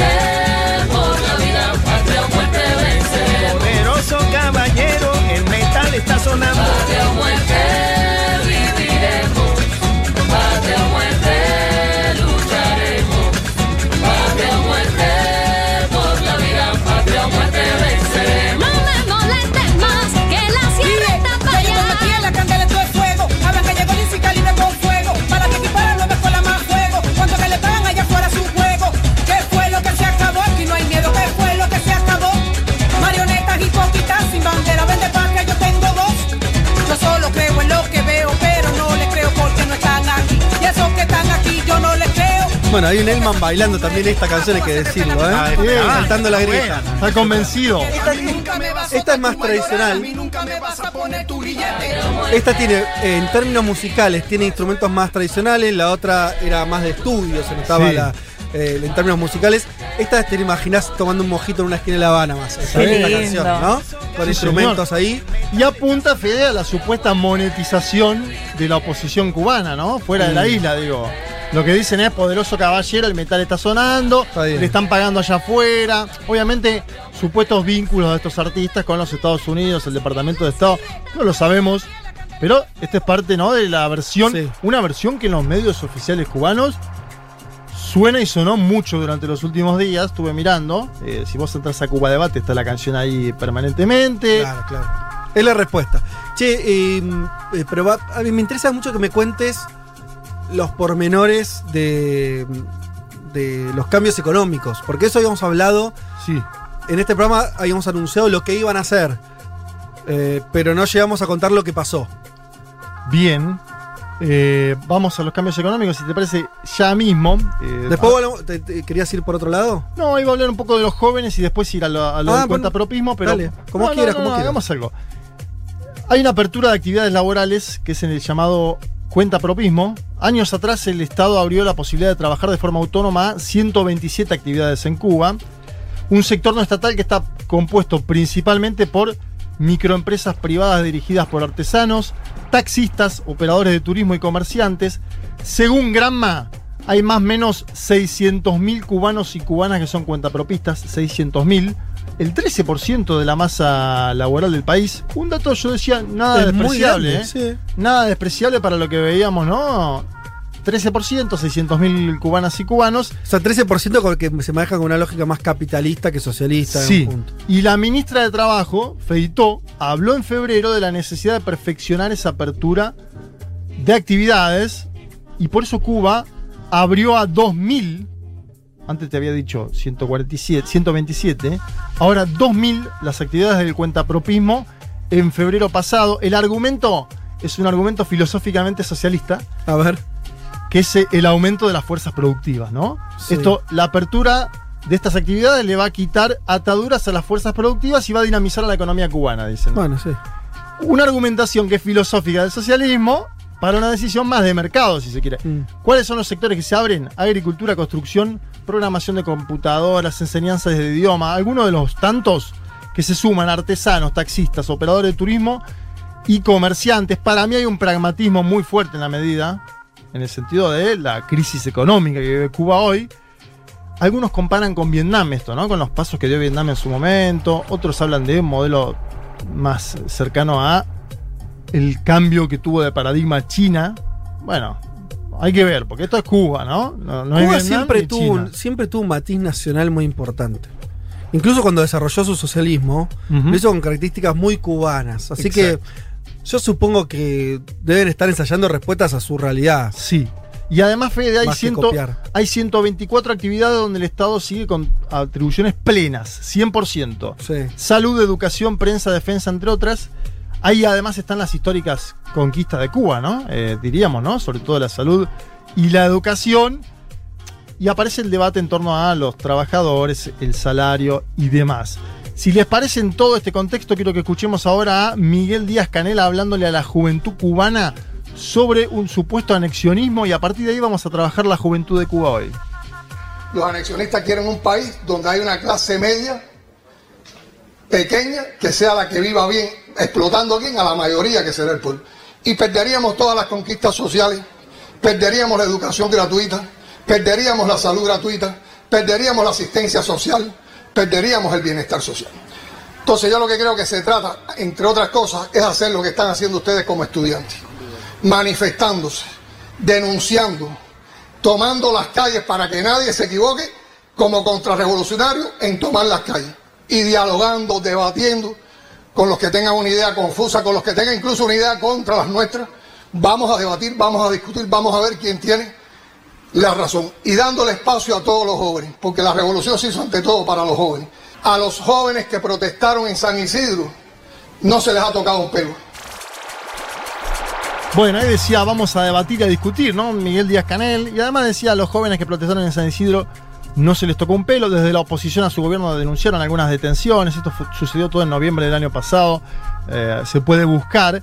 Y pide Díaz Canel ahí la salvaguarda de las conquistas sociales. Es decir, casi que está diciendo, podemos hacer una apertura de la economía, como Mm. la que está haciendo ahora Cuba, pero hay que mantener las conquistas sociales históricas, que es en definitiva las banderas que tiene Cuba frente al mundo, Fede, ¿o no? Porque Sí, sí. Si, si estamos hablando ahora de que está, está produciendo Cuba la Soberana 2 o está en fase 3, la Soberana, la vacuna cubana, y que además se envió las misiones sociales a diversos países del mundo, me parece que sigue queriendo Díaz Canel que esas banderas sigan estando. Yo creo que el debate de la juventud es, es importante y es trascendental y que se pone en línea con las canciones, ¿no? Porque en un punto los que se fueron casi que dicen a los jóvenes cubanos, muchachos, es hora de esto de Ya- 60 ya años está. tran- 60 años trancado al dominó va por ahí, ¿no? Le intenta Claro, porque además Cuba está. Mira, lo de Díaz, Díaz Canel es el primer presidente que.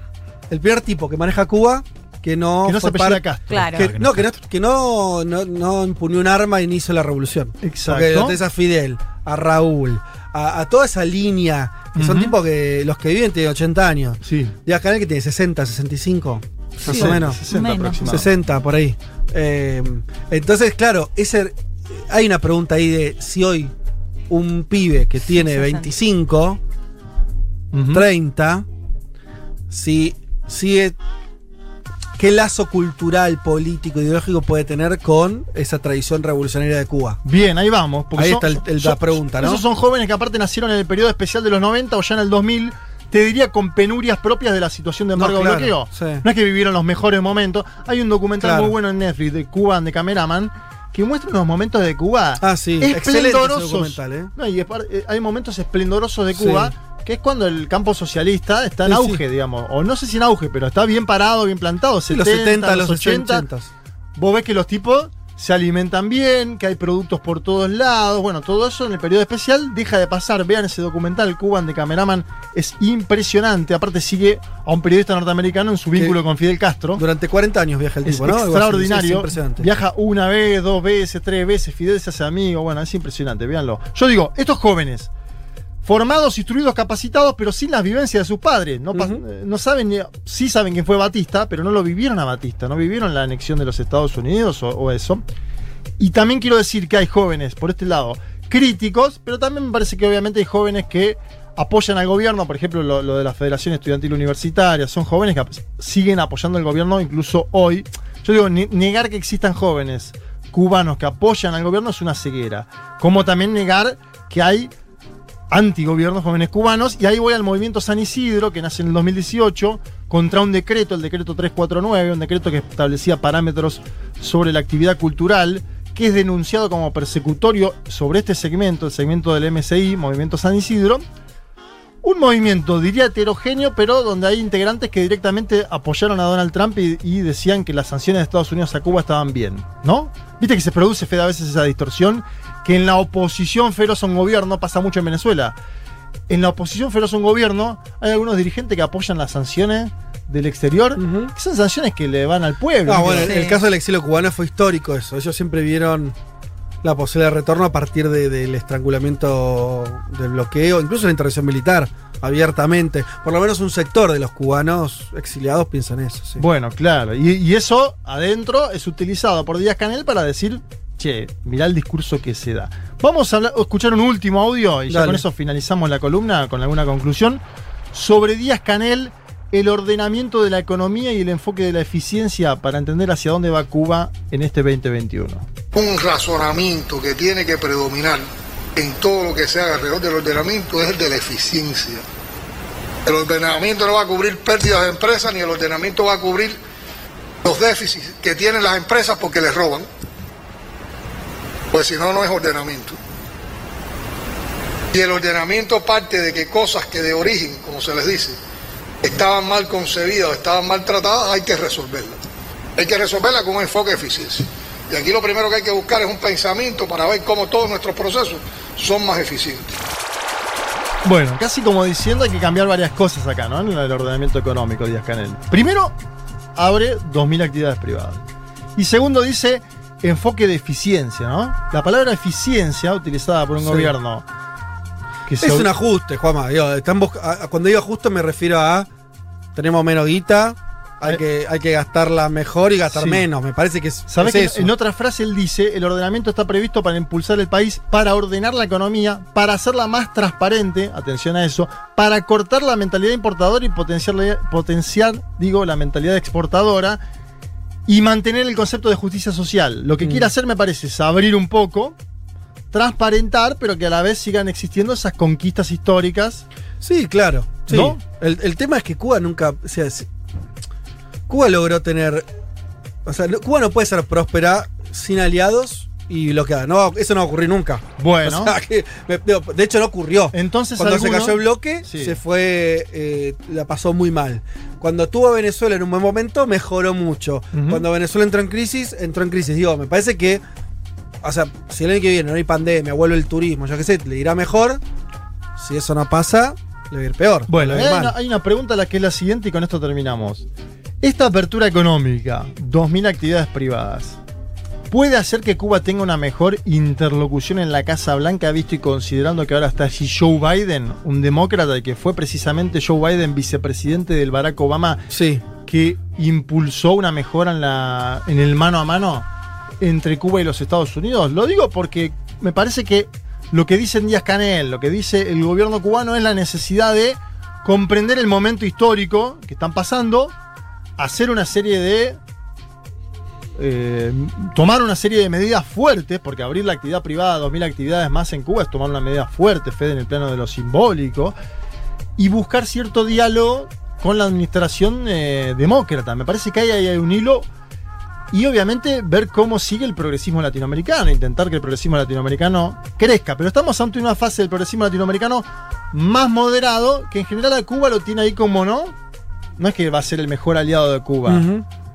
Sí. Sí, sí. Hay que ver. México siempre fue un aliado importante eh, para Cuba. Sí. Incluso con gobiernos de derecha. México mantuvo una política exterior con Cuba bastante amistosa. Veremos qué pasa ahora.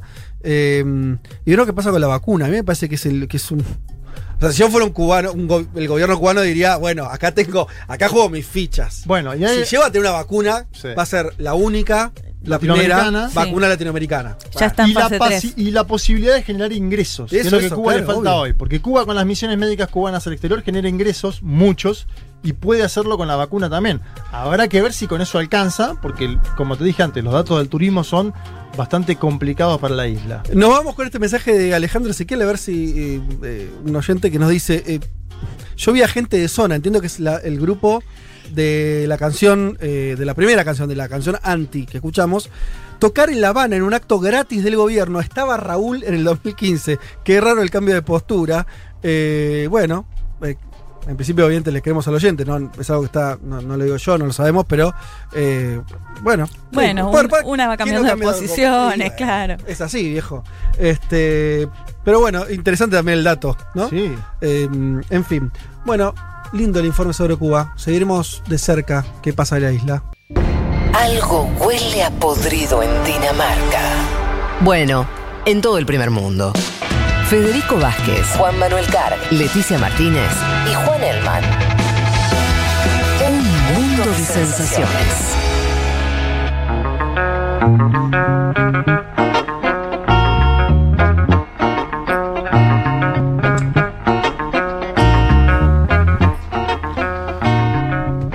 ¿Cómo se pusieron los oyentes con Cuba, eh? De todo, bien. Eh, no, no, no podemos le- leer todos los mensajes, pero este, bueno, siempre despierta interés la isla.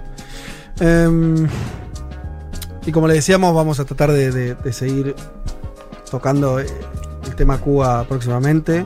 Insisto, me parece que para bien o para mal, cuando haya noticias certeras sobre la vacuna, va a ser noticia mundial. Eh, seguramente Cuba y estaremos hablando también.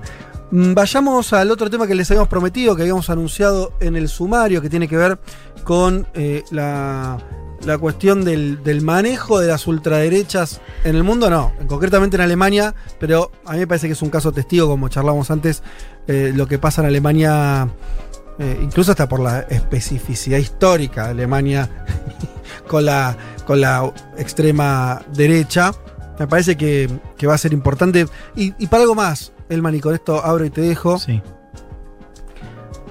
Yo insisto con, con este punto que es pensar a, a los que a los que atentan contra la democracia, contra la convivencia, ¿eh? bueno, ¿qué se hace con, Mm. con- con eso? Con esas personas y con esas fuerzas políticas, ¿no? Y hay un debate ahí que en general me por ahora para mí está zanjado tramposamente que es en la democracia hay que tolerar todo. Bueno, veremos, veremos si esa es la respuesta. Bueno, Ale- Alemania no ha llegado nunca a esa respuesta, al menos en nuestros años de ascenso de, de este partido de ultraderecha que se llama Alternativa por Alemania, AFD, que es el principal partido de oposición. Recuerdan, un partido que saca 13% en las elecciones de Ujú. 2017. Es la primera vez, en ese entonces, la primera vez que llegaba un partido ultraderecha al Parlamento eh, Nacional desde la posguerra. Eh, claro, después los dos principales partidos, la democracia cristiana de Merkel y la socialdemocracia, formaron una gran coalición y el tercer partido quedó como el líder de la oposición, que es este partido de ultraderecha. Y empecemos por esta noticia que comentaba al principio. El, el- el jueves eh, salió difundida en los principales medios y hablamos eh, de la confirmación de la decisión de empezar a vigilar a este partido por parte de los servicios secretos alemanes. Esto tiene que ver con el, el potencial riesgo que supone esta, este partido eh, eh, para el orden democrático, esta idea de, que podría ser catalogado como una organización eh, extremista. Es una decisión que yo les decía al principio, no fue anunciado oficialmente, o sea, no, no, no es que los servicios secretos salieron diciendo lo vamos a vigilar, pero sí se filtró en los principales medios. Esto tiene que ver con una disputa legal que hoy se está dando en un tribunal en Colonia, donde el partido está intentando justamente contestar esta, esta decisión de eh, que va a ser eh, vigilado. Les decía, el- la oficina, es interesante también el nombre que tiene, porque los, los servicios secretos internos en Alemania se llaman, o se los conoce como la Oficina para la Protección de la Constitución Alemana. Eh, y les decía, esto sale después de un informe de más de mil páginas donde se recopilan discursos de los principales líderes políticos, vínculos que tiene el partido con movimientos más extremistas, ahí sí ya directamente catalogados como eh, extremistas. Esto que yo les decía de que no es oficial es importante porque en virtud de esa disputa legal hay un compromiso de los servicios secretos de no seguir, o sea, no interceptar comunicaciones de los diputados y diputadas y de los candidatos a las elecciones de este año. Pero sí todo el resto del partido. O sea, Mm. se- hay un compromiso de que no, no, se van a, no se van a intervenir las comunicaciones de los diputados, pero sí pueden estar incluidas las bases. Sí, sí. eh, y bueno, todo lo que es el, el- el- el partido. La actividad partidaria, qué tipo de reuniones hacen, qué tipo de, de, eh, de actividades. O sea, están suponiendo, la, la- están presuponiendo que pueden ser actividades ilegales para los marcos democráticos alemanes, ¿no? Sería eso un poco. Totalmente, exactamente, claro. Como, como, sí, es, es- es esto del potencial como partido extremista, lo cual ya ahí Mm. sería, eh, sí, ya estaría en, en el marco de la ilegalidad. Eh, les decía un timing importante porque estamos a punto de comenzar la campaña electoral, elecciones en septiembre, un año importante porque no son cualquier elecciones porque es el fin de Angela Merkel, o sea, ya estamos pensando en la Alemania eh, post-Merkel. Les decía una medida que no ha tenido precedentes, eh, así que con esta magnitud en la posguerra alemana. O sea, sí han habido partidos ilegalizados, pero no esto ha sido un partido No. de oposición y todo con, el partido. con presencia parlamentaria. No estamos hablando de un grupito de locos que tienen. Bueno, claro. Bien, para empezar a, a analizar un poco el tema del impacto electoral y de esta eh, medida, hablé con Franco de Ledone. Franco es consultor en comunicación, él es argentino, pero está radicado en Alemania y es el director de un proyecto que es muy interesante y le hemos recomendado acá. De hecho, un oyente dijo, dijo que estaba eh, reenganchado con este podcast, se llama Epidemia Ultra. Él también tiene un libro con el mismo nombre. Es, es un- un- un si les interesa el tema del, ascenso de la, de la derecha, es, él es un- una gran fuente eh, para seguir. Y bueno, lo primero que nos decía es eh, cómo va a afectar esto en, la diaria del partido sobre todo eh, para aquellos miembros que estén ligados de alguna manera al Estado alemán. Lo escuchamos. Esto pone de alguna manera bajo vigilancia a los, lo que serían los trabajadores del partido, los militantes, los que están de alguna manera conectados y que de alguna manera son los que movilizan al partido. Eh, esto impacta fuertemente porque pone en duda a mucha gente que, por ejemplo, trabaja para el Estado, que trabaja para algún ministerio, que trabaja para alguna administración pública, incluso para la policía o el ejército, de ponerse bajo riesgo de, de, digamos, de perder su trabajo frente a, un, a una vigilancia como esta, donde se pueden hablar cosas que, bueno, que puedan ser juzgadas como un peligro para la, para la democracia alemana y, bueno, y a partir de ahí iniciar un proceso, ¿no? Esto que decía Franco, digo, en general son trabajadores del Estado, pero digo, pensando exclusivamente en la cuestión de la policía y el ejército, no es un dato menor, porque uno de los temas que más se discutió el año pasado en Alemania eh, era una presunta infiltración de militantes de este partido en el aparato de seguridad alemán. ¿no? Esta idea de que es un partido que si bien tiene presencia en el Parlamento, no tiene un gran poder Mm. electoral, o al menos digo, a nivel nacional, en las últimas elecciones sacó 13%, pero sí una capacidad de infiltración, por ejemplo, en el aparato de seguridad, sobre todo la policía. Bueno, esto ya estaba siendo vigilado, ahora vamos a ver cuál puede ser el impacto, ¿no? De donde ya hay una vigilancia. eh, bueno, Me encantaría tener, tener este dato, que es eh, cuán- cómo le fue, cómo le va Alternativa por Alemania entre los policías, por ejemplo. ¿Saca 13%? ¿Saca 48%? ¿Saca 60? Déjame déjame presuponer que debe tener más votos que los que tiene a nivel nacional. Por ahí me equivoco, obviamente, estoy especulando. Pero, pero esto era un tema justamente claro, de claro. preocupación de estos mismos servicios, ¿no? Pensando en el tema de la infiltración. Total. Hablemos un poco de AFE para contextualizar un poco también la presencia que tiene el partido y hace cuánto también está eh, dando vueltas en el escenario alemán. Es un partido que si uno lo compara con, la- el- con otras fuerzas, es un partido más nuevo, fue Mm. creado en, en 2013. Esto tiene que ver también con la sensibilidad alemana, ¿no? De, de- de la historia, bueno, marcada por el, el nazismo, un partido creado en 2013, decía con un discurso más basado en ese entonces en la oposición al euro, una campaña muy basada, por ejemplo, en lo que fue la oposición al programa de rescate a Grecia, ¿no? Recuerdan en ese momento cuando estaba discutiendo qué hacer, por ejemplo, con Sí, Grecia. sí. Era un partido que había eh, nacido con ese discurso después cuando fue la crisis de los refugiados y Alemania aceptó más de un millón de refugiados. Obvio. Ahí el discurso se, se centró casi exclusivamente en la cuestión Mm. migratoria y fue a partir de ahí donde empezó a ganar terreno en el país, sobre todo en el este. El este es el gran bastión de eh, alternativa para Alemania, que si vos ves las cifras a nivel nacional, hoy están midiendo cerca de 10 puntos, pero en el este hay lugares donde mide 20, 30 puntos.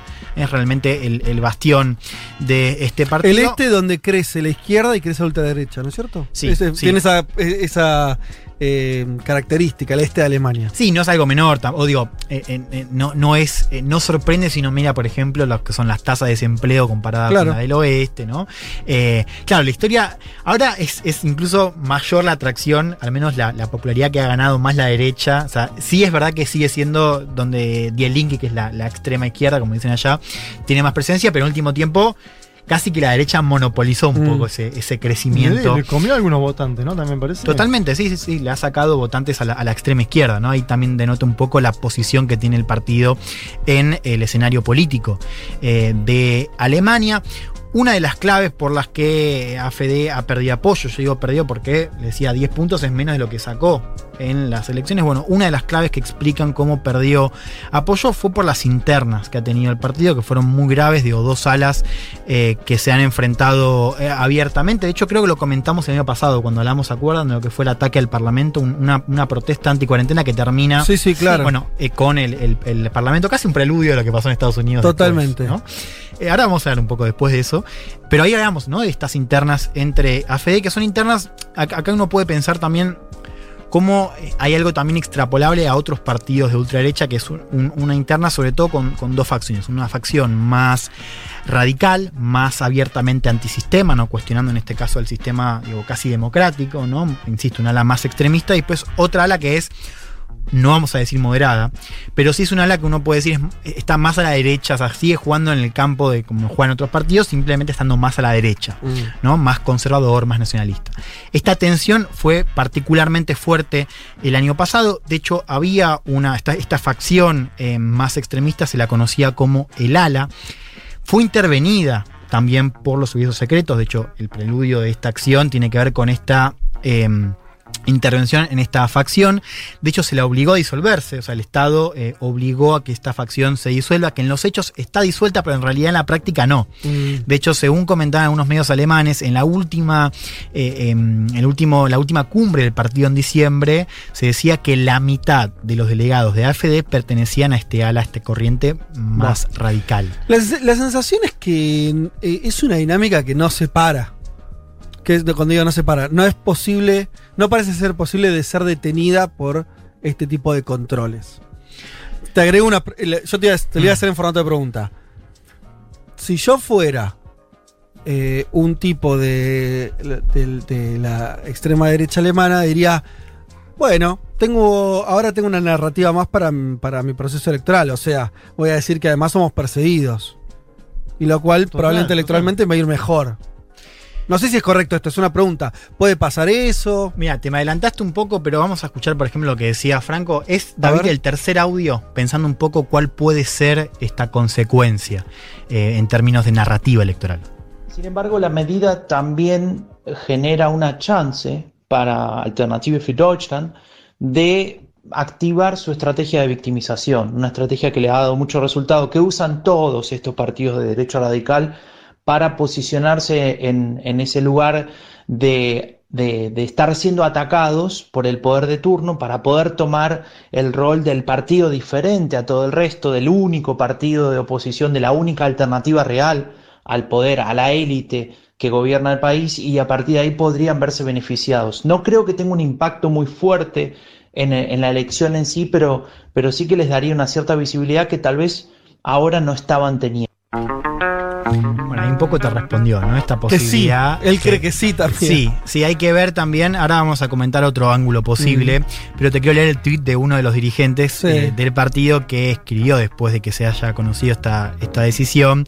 Sabes que estás viviendo en Alemania, escribió eh, en Twitter, cuando una semana y media antes de dos importantes elecciones estatales y unos meses antes de las elecciones nacionales, el Servicio Secreto Nacional declara que el mayor partido de la oposición es sospechoso. ¿no? Ya esta estrategia se activó. El partido, por supuesto, dice que esta decisión fue motivada políticamente, que fue orquestada por los dos principales partidos de la coalición, la Socialdemocracia y los democristianos, eh, bajo el liderazgo todavía de Angela Merkel. Y ahí un poco lo que, lo que decía también Franco, digo, al margen de esta posibilidad que tiene eh, la ultraderecha ahora para victimizarse, que es algo que siempre ha hecho, eh, y no solamente en Alemania, sino en otros partidos, en otros países, perdón, eh, de Europa. Yo esto que te comentaba de las internas no es algo menor, porque una posibilidad, esto se ha comentado incluso en el debate público alemán, es que esta, esta decisión de vigilar al partido eh, pueda motivar esta ruptura, que ya se había casi preanunciado el año pasado, que hasta ahora no sucedió, al menos formalmente, que, pero podría suceder, ¿no? Esta ruptura entre este ala más eh, antidemocrática, más radical, y este otro ala simplemente más a la derecha. Lo Mm. escuchamos a Franco de Leone una vez más. el impacto de esta decisión, de esta medida de vigilar al partido y, y lo que pasará luego en la elección posiblemente derive en esa división del partido entre los que serían más radicales, o los, los más eh, radicalizados, perdón, que están al este del país y que, tienen un muy buen porcentaje de votos a nivel regional, estamos hablando de arriba del 20%, y un sector más moderado, más nacional conservador, eh, mucho más arraigado en lo que sería el sur rico de Alemania, que está bastante por debajo de esos números, alrededor del 8-9%, y creo que ese partido terminaría partiéndose de esa manera y sería eh, una, entre comillas, una noticia, eh, algo novedoso para el, tablero político alemán, porque se terminaría ese, esa experiencia de un partido de derecha radical y pasarían a ser opciones más bien regionales que no sé si podrían sostenerse mucho en el tiempo. Bueno, esa es una optimista. Eh, ¿No? O sea, fragmentación. Bueno, claro, son las dos, ¿no? Te decía, posible victimización, digo, esto por supuesto va a jugar en la campaña, pero ojo, porque si efectivamente se cristaliza esta partición, bueno, ahí este Partido Nacional hay que ver también cómo, cómo sigue. O sea, yo prestaría atención a ver si eso efectivamente Mm. escala. Eh, presencia regional va a seguir teniendo, digo, no es que va a desaparecer el mapa, un poco lo decía Franco, ¿no? En el este, digo, la gente va a seguir votando a FD, pero hay que ver también si, si puede tener su presencia nacional, porque las elecciones de septiembre son del Parlamento Nacional. No, No, yo me pregunto siempre qué espacio hay para los moderados, ¿no? En estas cosas, porque si estás en un partido de ultraderecha, como crece la ultraderecha a nivel mundial, más o menos lo que le pasa al trampismo ahora, ¿no? Sí. Que el debate es, ¿qué hace el trampismo? Si hace un partido nuevo o no. Y, y Trump dice, no, es que vamos a hacer un partido nuevo, tenemos que quedarnos acá si somos la mayoría. Sí. ¿Cuánto hay de espacio para los moderados dentro de las derechas en el mundo hoy? La pregunta que tengo, como para pensarla en términos de supervivencia de, de alternativa para Alemania y de su propio crecimiento incluso. Bueno, abramos un poco el lente ya que das el pie y con esto vamos cerrando, eh, eh, un poco para enmarcar esta, esta decisión de vigilar a, AFD. Es una medida que hasta ahora si la miramos en clave occidental, salimos un poco de Alemania, es, diría, la más ambiciosa que se ha tomado, ¿no? Esta idea de poner a todo el partido de la ultraderecha al servicio, o mejor dicho, bajo vigilancia del servicio secreto eh, interno. Confirma esta unicidad en el enfoque alemán que no han tenido eh, otros países, ¿no? Para pensar cómo se lidia con la ultraderecha. En Alemania sigue habiendo la idea del, del cordón sanitario, ¿no? que, que en otros países se ha roto. Sí es verdad que hubo una elección que la comentamos acá, que fue una de las primeras columnas que yo me acuerdo que hice el año pasado, que es que una elección en Turingia donde los liberales habían, habían conseguido los votos de AFE para hacer un gobierno regional y el repudio fue tan grande que a las 24 tuvieron horas que romper. romper. Sí. Para que, o sea, si vos ves, por ejemplo, España, España, digo, el No, le, ab- le abrieron. le abri- Andalucía, Madrid, claro. más abrieron la tranquera, Venga, venga, sí. tío, los votos. Sí. Bueno, en Alemania esta, esta idea no está. También es cierto que el poder que tiene AFD, que saca 13% de los votos, es diferente al, poder que tiene, por ejemplo, el Frente Nacional en, en Francia. Que saca 25. Y bueno, es por ahora el partido quería las encuestas, lo cual marginarlo del juego político es más difícil. O en Italia, por ejemplo, que hoy los votos albinos son parte del nuevo gobierno. ¿eh? Eh, en Italia, bueno, ahí la decisión también es un poco más difícil y un poco lo que decía Juan también es interesante para comparar el enfoque con, con otros eh, sistemas políticos, como en Estados Unidos donde, bueno, es verdad que hay una diferencia importante que es eh, que, que acá hablamos no de un partido minoritario, en el caso de Estados Unidos, sino el gran, un- uno de los dos grandes partidos Mm. donde hay un ala eh, más radical que tiene mucho peso y tiene mucho peso en las bases, pero efectivamente, por ejemplo, cuando se habló de lo que fue la reacción al ataque del Capitolio, ahí ni siquiera pudo haber una condena, o sea, no, no, no- no hubo nada que haya Sí. hecho el Estado para de alguna manera intentar poner un, un freno a este tipo de expresiones como vemos Bueno, en le, Alemania. le quisieron hacer un juicio político a Trump. Bueno, pero el- todo el partido, salvo 10, eh, dijeron que no. No, está bien. Yo me pregunto. Parece evidente que no se puede frenar esta dinámica de crecimiento de las ultraderechas porque pasan en muchos países, o prácticamente todos. Hay una dinámica histórica, parece haberla. Parece lo que vos venís contando es, bueno, la- las salidas defensivas se va corriendo, ¿no? Lo- lo- lo- el cinturón sanitario, todo eso en momento deja de funcionar. Sí, Pero- la, la mayoría de los países se rompieron. Alemania tiene por ahora, o sea, todavía se- tiene ganado ese, ese O sea, mote de. El tema es si esto, o sea, si hay una forma de, de que pasen a la ofensiva, que es decir, más que solamente tratar de que crezca lo menos posible, si hay una forma de darlo vuelta. Eh, quiere decir, y bueno, pero es que esa, esa también tendría que ser la pregunta. Bueno, ¿no? y con esto cierro, para dejarlo Sí. abierto, que esto es un gran caso testigo para seguir. Vamos a ver qué pasa justamente en esta campaña electoral, Mm. si prima esta idea de la división Eso. O, O- si prima esta idea Si sacan de 20 la puntos. victimización. Claro. Vamos si sacan a ver 20 puntos, ¿qué pasa? Eh, claro, a ver qué, qué pasa. Y también vamos a ver qué encuentran los servicios secretos, porque una opción que por ahora es lejana Mm. es la idea de ilegalizar el partido. Insisto, es lejana, pero Sí. ¿qué pasa?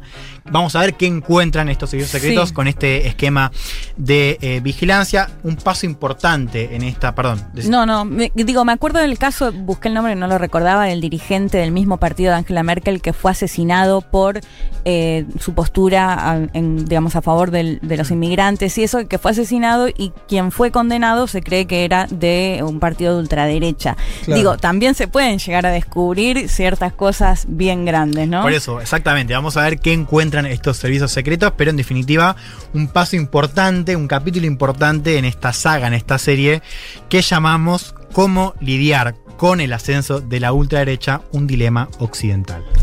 Un dilema que no tiene por respuesta. Vázquez, Martínez, Carg. Hasta las 3 de la tarde. Un mundo de sensaciones. Futuro. Un, mu- un mundo de sensaciones. Vázquez, Carg, Martínez, Elman. Información justo antes de la invasión zombie.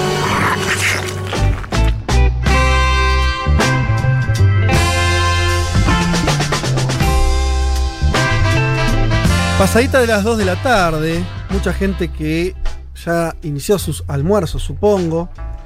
Eh, nosotros promediando el programa, entrando a la última hora del programa. Eh, vamos ahora a entrar al tema especial. Ustedes saben, eh, por ahora esta sección se llama Key de Nuevo Viejo. Eh, la hacemos cada 15 días, a cada dos programas. En general, tratamos de pensar un tema fuera de la coyuntura. Pero más concretamente, alguna idea en este mundo que vimos que intente transformarlo en un sentido progresivo, para mejor, no para peor. Eh, y estudiarla un poco, examinarla, ver, ver de qué se trata. En el día de hoy lo que les traje, y esto hago una ¿Qué primera mención a Juan Elman, que me pasó una nota interesante al respecto, y a partir de ahí eh, la estudié un poco más, que tiene que ver con algo que seguramente muchos escucharon Mm. últimamente, que es la propuesta de tener una semana laboral de cuatro días. Trabajar cuatro días, descansar tres días. Eh, four Day Week, Firmo ya. en inglés. ¿Firmás? ¿Y sí? ¿O no? Bueno, vam- vam- vamos a... Nuestra a- profesión igual nos lo impide, pero firmaría Sí, ya. va- vamos a estudiarlo un poco. Básicamente se trata de pasar de los cinco días laborales. Esto, a ver, en, en general, hay países que no, eh, trabajos que no, etcétera, pero en términos muy, muy generales, eh, estamos. Tenemos internalizado la idea de que se trabajan cinco días a la semana, de lunes a viernes, eh, y sábado y domingo se descansa. Los países de tradición musulmana, ayúdame Leti si esto es correcto, creo que es de, de domingo a lunes, ¿no? Claro, El, el- sábado es laborable. ¿Estoy diciendo bien? No. Bueno, ahora me mareé. El domingo. Ah, el domingo es laborable, Claro. exacto. Y el viernes y el sábado no. Ahí va. Pero bueno, básicamente igual es la misma estructura. Cinco días se trabaja, dos días se descansa.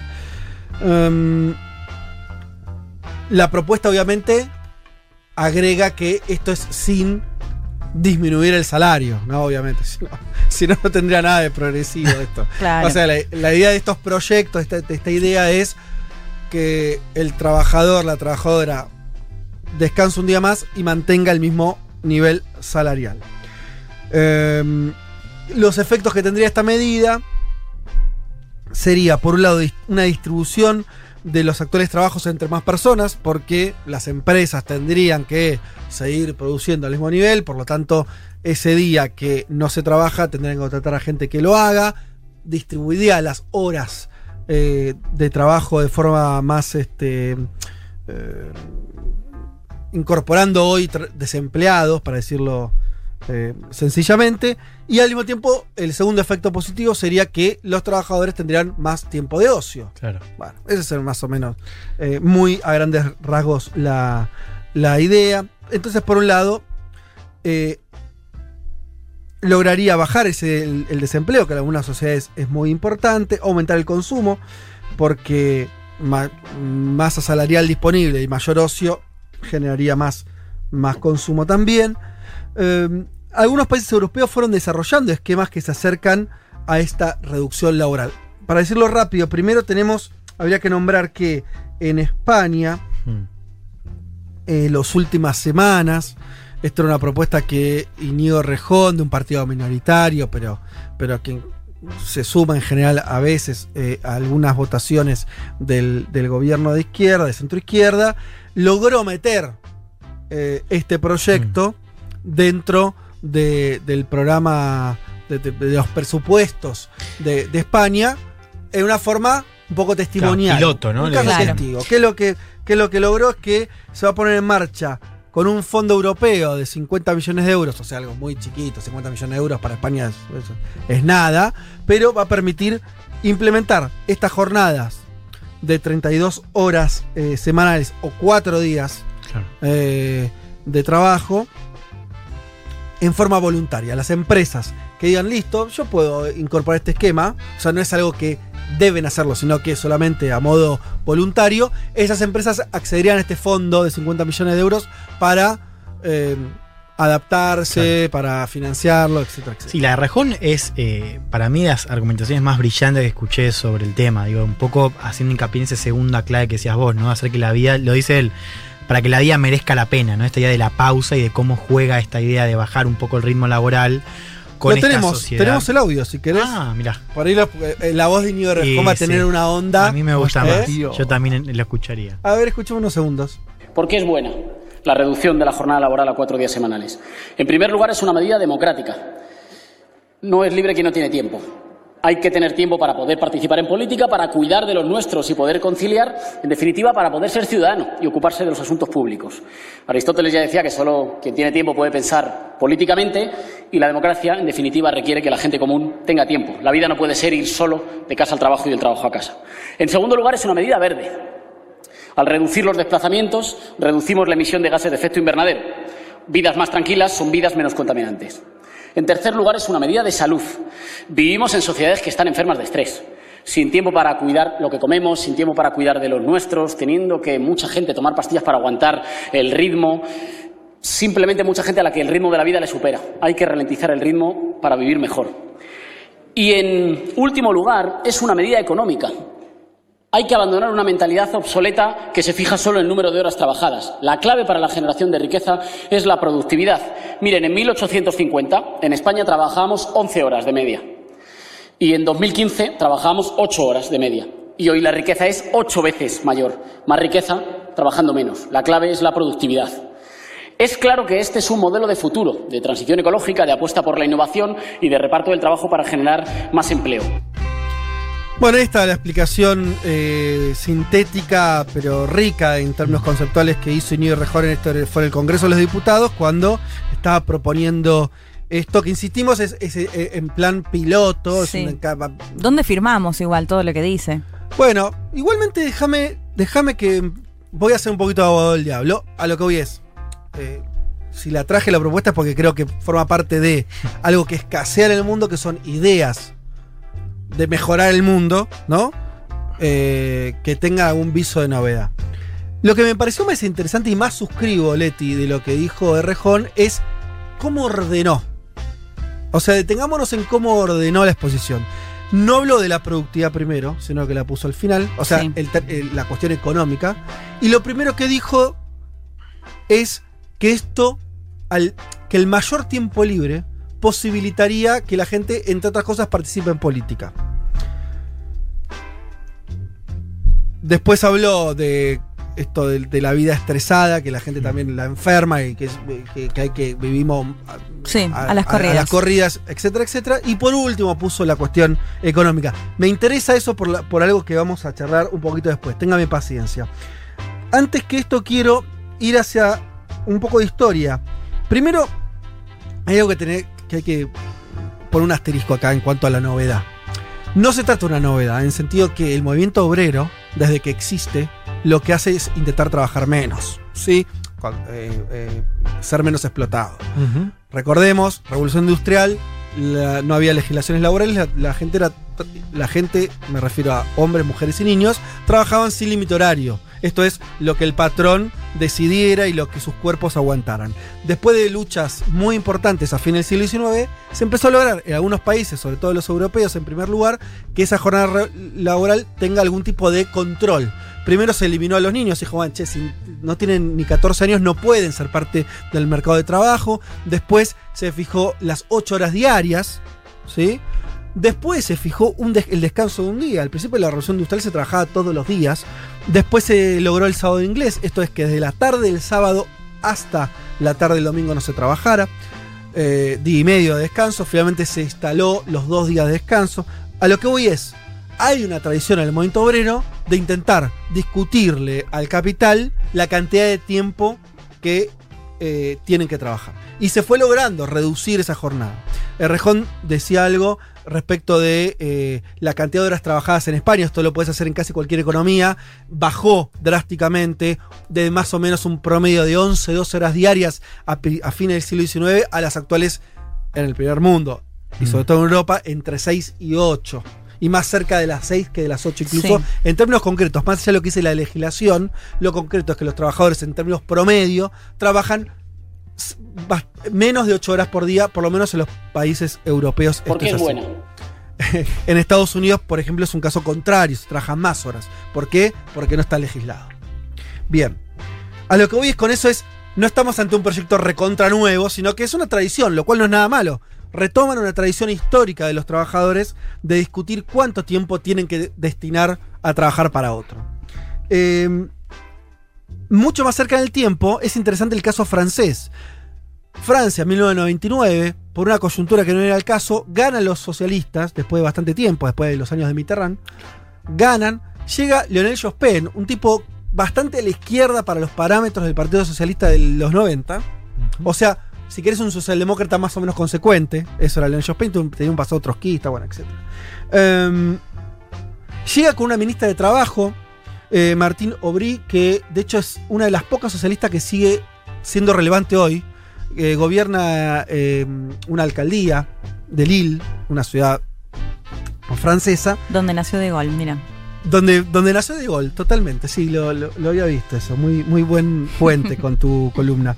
Eh, bueno, cuestiones que dicen, vamos por la reducción laboral, ¿sí? Un partido socialista que todavía tenía un programa socialdemócrata, no lo que ocurrió después en los últimos años con Hollande y demás. Bien, lo implementaron, hicieron dos leyes, impulsadas por esta ministra de Trabajo, mujer, eh, como les contaba además. La primera fue voluntaria, las empresas que se sumen, todo bien, y las que no, ok, le, le damos beneficios fiscales y demás, pero no fue compulsiva.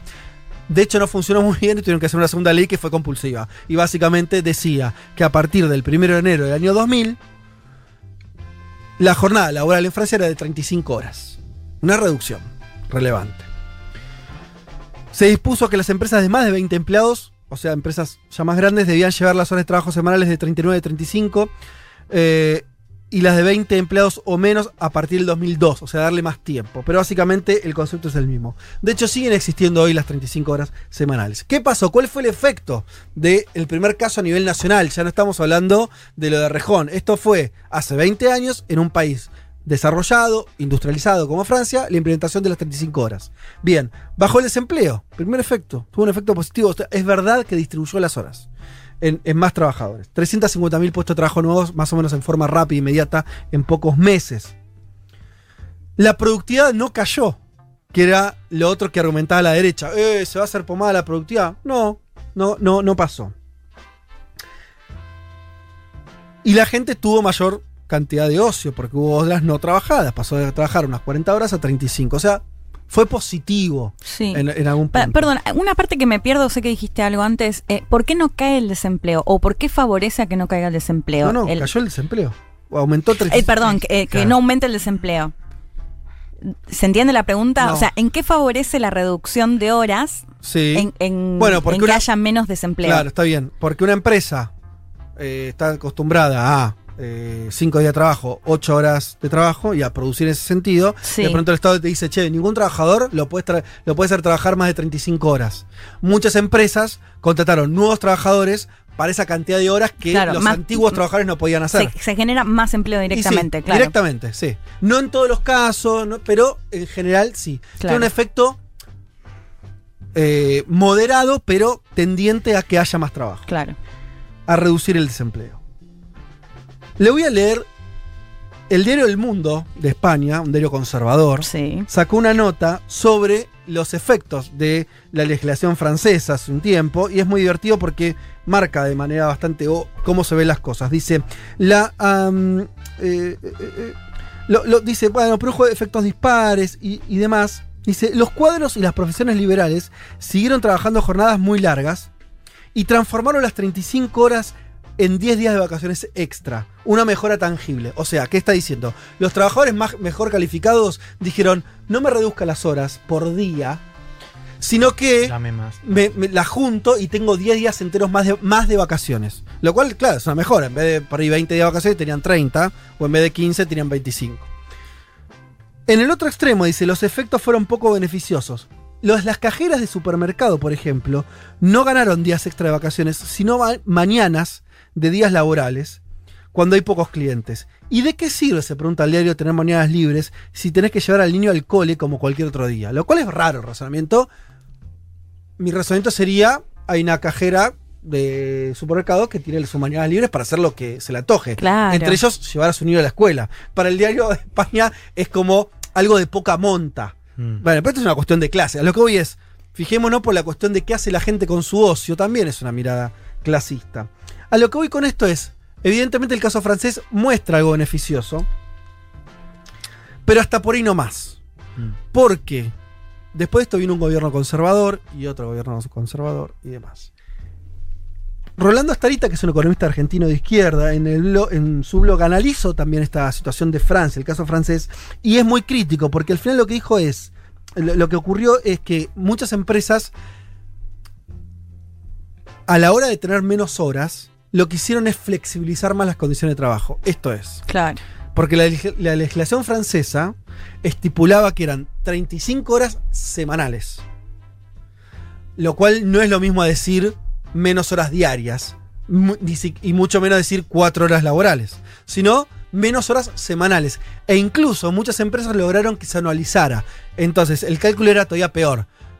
Te reduzco las horas que el trabajador en el año tiene que trabajar, pero las empresas pudieron disponer, por ejemplo, para decir, ok, tengo menos horas por año de tal trabajador a mi disposición, pero las organizo como yo quiero. Entonces, si yo tengo la empresa, no sé, de neumáticos, digo cualquier cosa, eh, tiene eh, una estacionalidad y tienes de, no sé, entre marzo y agosto mayor producción que entre agosto y febrero, bueno, concentro las horas de trabajo ahí y al final es medio relativo en términos de lo que gana el trabajador, ¿sí?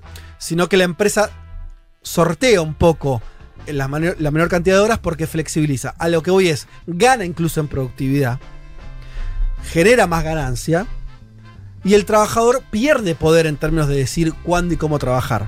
Trabaja menos, pero bajo las condiciones que le fija la empresa. ¿Se Claro. entiende la diferencia? O sea, eh, como que esto al final dentro de una lógica capitalista, incluso no solo capitalista, sino donde los trabajadores tienen menos fuerza de negociación, termina siendo eh, una oportunidad, diríamos, para las empresas. Hay un cuestionamiento más general también, volviendo a lo de las horas libres. Que esto, para pensarlo, ¿no? Cuán progresista es esta medida, que es, nosotros somos trabajadores y consumidores. Sí.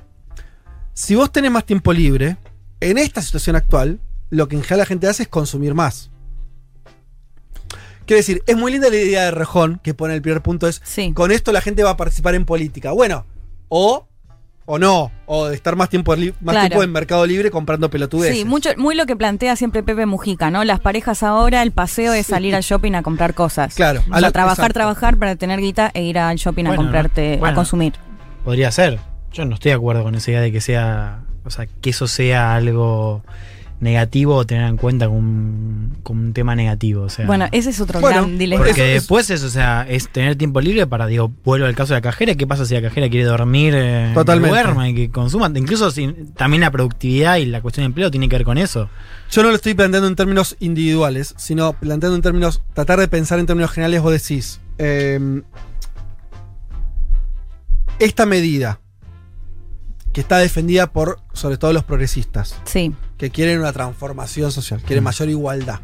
Como dice Rejón mismo, mayor participación política. Yo quiero, lo- por, él- por eso lo pone como el primer punto. Sí. Esta medida es importante en principio porque a mayor tiempo disponible, mayores probabilidades hay que la gente se involucre en los temas públicos. Más tiempo para pensar. Lo cual es, está perfecto. Ahora, en un mundo donde estamos tan agarrados en ser consumidores, cuando digo consumidores no es solamente comprar cosas, en mirar más series de Netflix, en- ¿no? Digo, una vida muy pobre en términos, y me incluyo y los incluyo a todos. Sí, no totalmente. No es que lo- los pobres hacen eso, todos hacemos eso, porque vivimos en este mundo. A lo que voy es, y esto no va en contra de pensar esta medida, de hecho me parece que hay que pensarla y es positiva, pero en nuestro mundo cultural, no va a ser muy fácil que, esa- que esas horas libres, en vez de dar mayor libertad real a las personas, termine, nos termine convirtiendo en más consumidores. Ay, sí, qué y eso, y eso al final repercute en mayor ganancia de las empresas. Mayor, digo, ¿en qué medida eso va a generar lo que cree, lo que quiere que genere Rejón? ¿O va a generar un mundo, bueno, Por, por eso también es importante cómo lo vende Rejón, porque Rejón lo que dice es, y acá hay que pensar también las condiciones de posibilidad, él no solamente habla de la plata del Estado para que las empresas puedan apostar a esa adaptación, sino también y sobre todo abrir un debate sobre esta cuestión de la salud, de la salud mental. Sí. Ahí me parece que hay también un, un- un- un elemento de transformación, que es, de hecho él lo dice, dice, con este, con esta, este proyecto nosotros abrimos un debate sobre la salud mental, dice, ¿cómo puede ser que seamos una sociedad ultramedicada, que haya gente que le duela, que no se pueda salir de la cama? Si el debate está acompañado, mejor dicho, si la propuesta está acompañada con ese debate, puede sonar utópico, pero a mí me parece que ahí está una de esas claves para pensar en después qué se hace con Bueno, ese pero entonces libre. ese ángulo de tiro es mejor de Sí. la salud mental que el otro de que participen en política, porque hay más gente preocupada por su salud mental No. que por su no participación en la política. Sí, yo uno de las dos cosas porque, eh, eh, insisto, en, en el orden dispositivo me parece que, que- que hay, ahí está la intención política que yo comparto, más que la media incluso, Mm. que si no vamos reconstruyendo vínculos colectivos, sean más, sean políticos, sean de, de- de interés comunitario, sea de preocuparte por lo que pasa Mm. en tu bar, lo que sea, me parece que nada va a servir. A lo que voy es, más tiempo libre por más tiempo libre. sí, está- ¿Quién va a estar en contra? Digo, yo no me, nadie se va a poner la gorra y decir, ah, tenemos que trabajar más. Trabajemos lo menos posible. Está No, todo sí, sí, bien. igual sí. Ahora, ¿qué Hay- cosa? no, que hay muchos que sí, que tienen esta mentalidad de. No, pero por supuesto, a lo que es, no me pliego a eso. Lo que, lo que sí me parece interesante pensar es en qué medida la única forma, lo que decía Juan de la salud mental, que también es algo colectivo, es algo que pasa, vemos con la pandemia, ¿no? O sea, cambios sociales repercuten en términos sociales en las cabezas de las personas, por más que seamos todos individuos. Acá un poco lo mismo. La idea del trabajo, incluso, mira, me arriesgo a ir un poco más allá. Hoy, tomando la idea marxista de, de alienación, esto es de, de deshumanizarte en algún punto, de volverte a embrutecerte, ¿lo cumple más el trabajo, tu, tu rol de trabajador o tu rol de consumidor? Tengo muchas dudas de que hoy el trabajo sea embrutezca más que tu, tu invitación permanente a, convertirte en un consumidor. ¿Se entiende? O sea, me parece que es un debate que las izquierdas, los progresismos deberían tener, es decir, ¿qué hacemos con esto que somos consumidores todo el tiempo? Pasa que hay un par de cuestiones. Para mí, lo que plantea Juan de la salud mental quizás es más fácil de resolver en cuanto que te baja el estrés, estás más tranquilo, lo aprovechas de la forma en la que quieras. Más difícil de este dilema mucho más profundo que planteas es si se ocupa para algo más intelectual o para pasarte en el shopping todo el día. Solo ojo con lo intelectual, ¿eh? Porque Bueno, va o político. eh, sí, sí, pero no es lo mismo. Yo digo humano, de interacción con otros, comunitario, Vínculo, vínculo. Bueno. vínculos, o sea. Bueno, no, te- no- no estoy diciendo che que, la- que eh, Bueno, que no sea para, para el consumo. Yo creo- No, no, está bien.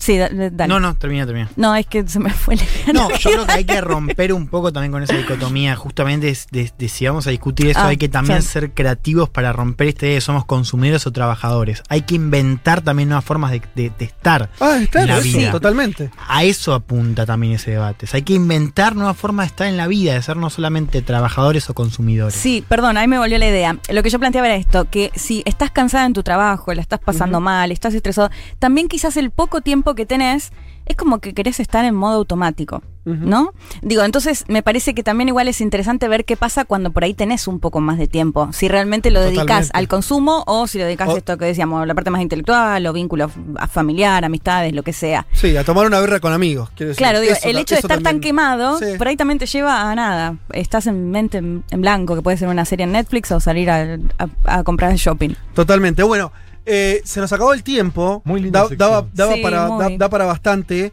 Me parece, me interesaba como ponerlo en tensión, porque de buenas a primeras decís, listo, qué lindo proyecto, está muy bien.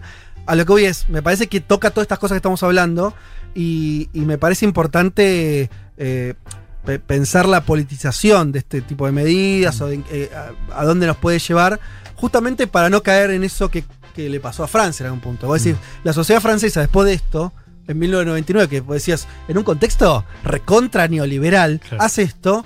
Y terminó los chalecos amarillos, ¿no? Terminó. En, no, no estás hablando hoy de la sociedad francesa como una sociedad liberada, de gente eh, más, más tranquila. Me parece que no. Entonces, eh, me parece que.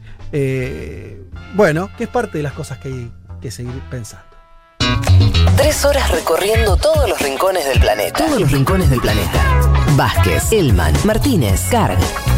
Un mundo de sensaciones.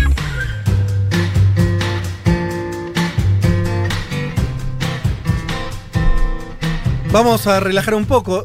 Vamos con la canción del mundo que nos trae Pablo 30, que en su carta, siempre picante, siempre eh, Audaz. personal también, audaz, bueno, dice lo siguiente, en mi familia Rusia, China y Cristina nos han protegido de la pandemia. Eh, logró vacunarse. Él también, eh, entiendo, sí, él también porque es eh, de parte del, este, del sistema educativo. Sí, la provincia ¿Cómo de es la- Buenos Aires. es, eh, Rusia, China y Cristina. Las vacunas, bien. Y su, su posicionamiento político, el de Pablo me refiero. Nos han protegido de la pandemia haciendo que la rueda vuelva a girar. Gracias a ellos en su cortina de hierro contra la COVID. Mirá, bancando la cortina de hierro este, vacunatoria. Lo que sigue girando también, dice Pablo, es la guerra comercial entre China y Estados Unidos, que hace que los smartphones de Huawei orientales se vean obligados a recortar su producción drásticamente en el 2021. De esto habló Elman. ¿Cuándo fue? ¿La semana pasada o la anterior que hablamos de China? Eh, Hace dos semanas. Dos semanas. Dice Pablo, según el Financial Times, se sitúa en torno al 60% de la caída. Bueno, importante. Si a fines de 2019 Huawei ocupaba el tercer puesto detrás de Samsung y Apple, un año después la compañía retrocedió hasta el quinto lugar. Lo cual obliga a transformar eh, su modelo de negocio en otras áreas como el software, la conducción autónoma, la videovigilancia y un énfasis eh, en su mercado nacional chino y algunos mercados internacionales. Bien. Me gusta porque el tipo con su vacuna Sinopharm me está defendiendo a, a Huawei, ¿no? Está, está diciendo, acá están, estos son. Eh, Totalmente, así es Pablo. eh, y hace como que trata de unir esos, esos análisis. Pero lo que va Pablo con todo esto es a pensar o a traernos, en realidad, yo lo escuché, es impresionante, eh, un poco de la cultura china. Dice, más allá de, que lo gobierna el Partido Comunista, Chile sigue teniendo dos corrientes filosóficas profundas, el budismo y el taoísmo. En 1968, entre el lanzamiento del Sgt. Pepper's Lonely Hearts Club Band y el White Album de los Beatles, se lanzó también The Inner Light, que es un sencillo bastante oscuro que estaba escondido como un lado B. La letra, escrita por George Harrison, se basa en un capítulo del Tao Te Ching de Lao Tzu. Eh, y cuenta eh, de la influencia de todo esto lo conocemos todos, la influencia de los años 60 que tuvo todas las ideas orientales, ¿no? Y demás. Hoy, dice Pablo, hay una banda de jóvenes con sede en Beijing que se llama Chiwan, cuyo nombre en sí proviene de un pasaje de texto taoísta que sugiere que se puede encontrar belleza en lo mundano. Em, está volviendo a tejer el hilo entre la música psicodélica de los años 60 y la cultura china. Mirá qué locura. Esto vamos hablando de una banda actual. Dice eh, quien lidera la banda, como músico chino no necesito mirar a mis colegas occidentales que pueden seguir los pasos de sus predecesores de los años 60. En nuestra interpretación del sonido psicodélico solo tenemos que mirar a nuestra propia cultura. Qué cosa de los chinos también de mirarse hacia ellos, ¿no? En sus primeros discos son claramente influenciados por el, surf psicodélico, que uno identifica más de los años eh, 70, pero no el último disco del que vamos a escuchar un tema ahora, lanzado en mil- 2019, donde esa tradición está presente, pero sumando más sintetizadores. Vamos a escuchar entonces el tema Sun de la banda Chi One.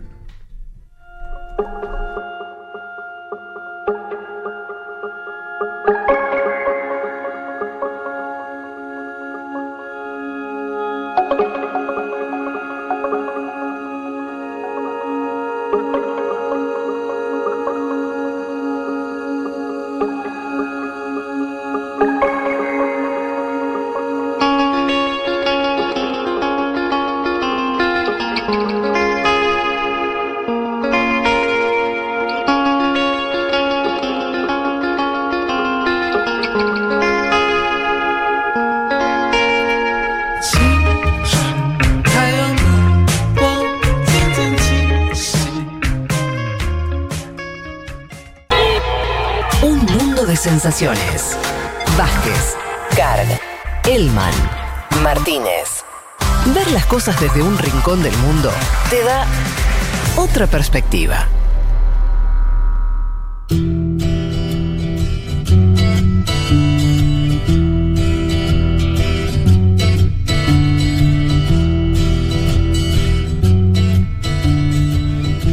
Bueno, muchísimos mensajes cayeron respecto a lo que estuvimos hablando en el último bloque.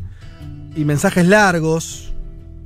Eh, así que lamento, no vamos a tener un, un tiempo para leerlos al aire. Les juro que los voy a leer a cada uno. Pero bueno, se nos iría mucho el programa. Eh, pero, pero bueno, eso, la gente también pensando esto que decíamos, eh, y, sumando ideas, como siempre. Eh, prometo leer y, hacer alguna devolución de algunos, al menos la semana que viene. Metámonos en el perfil prometido de la semana de hoy, Leti. Eh, el señor Charles de Gaulle. Charles André Joseph Marie de Gaulle. Más conocido como de Gaulle, ¿no? Como decíamos antes, nació en esta ciudad de Lille, Lila, que está en el norte de Francia, eh, zona industrial. Él nace en 1890 el 22 de noviembre de 1890, y se cree que parte de su influencia, que lo vamos a ver a lo largo de, tu- de toda su vida, tuvo mucho que ver con, eh, sobre todo, su padre, Henry eh, de Gaulle, que era militar, o sea, bueno, no sé si mili- sí, militar, pero participó de eh, la guerra franco-prusiana, o sea, con lo que era el imperio alemán, y después se va a dedicar a la docencia, sobre todo lo que tiene que ver con la historia, entonces por eso se cree que mucho de lo que mamó políticamente o históricamente va a ser de su propia eh, familia o que va a ser un punto clave en lo que vamos a ver después. Eh, Charles de Gaulle se, se mete al ejército, se hace mi- militar, de hecho va a participar en la Primera Guerra Mundial. Que va Claro, a ser- tendría unos 25 años. Sí, 1800, sí. Eh, va a, mm, a combatir en la Primera Guerra desde que inicia en 1914 hasta 1916, donde va a caer como, va a ser prisionero. Ah, mira. Lo van a llevar, a- o sea, en Alemania, y de hecho va a ser prisionero hasta que termina la Primera Guerra Mundial. Se firma la- el armisticio y recién ahí va a ser liberado. Por supuesto, esto va a ser un momento clave en su vida eh, personal. De hecho, ahí mismo, siendo prisionero, escribe su primer eh, libro, La Casa del Enemigo Dividida, que hace referencia a los soldados alemanes y, y las discusiones o, o los, las diferencias dentro del ejército alemán que lo va a publicar después, pero sí Mm. lo va a escribir, digamos, en estos años de, eh, prisionero de guerra. Charles de Gaulle es el, es el meme del perrito del grande. O sea, viste. Eh, todo, cual- cualquier, cualquier ser humano de nosotros ahora y, y gente como Charles de Gaulle que pres, dos guerras mundiales, Sí, preso dos años. Cuando está preso escribe un libro. ¿viste? Así, bueno. Ah, yo pensaba si que le decías- tocaba COVID ahora, zafaban. Claro. Pensé que decías grande porque literalmente eh, te iba a decir que siendo prisionero se cree que intentó escapar como cinco veces No, de distintas claro. formas. Medía casi dos metros Uh, de gol. ah, sí, sí, Entonces era bastante complicado pasar desapercibido. ¿Era buen mozo de gol? Mm, Para mí no. Tiene una cara muy francesa, te diría. Medio tipo un bulldog. franchute.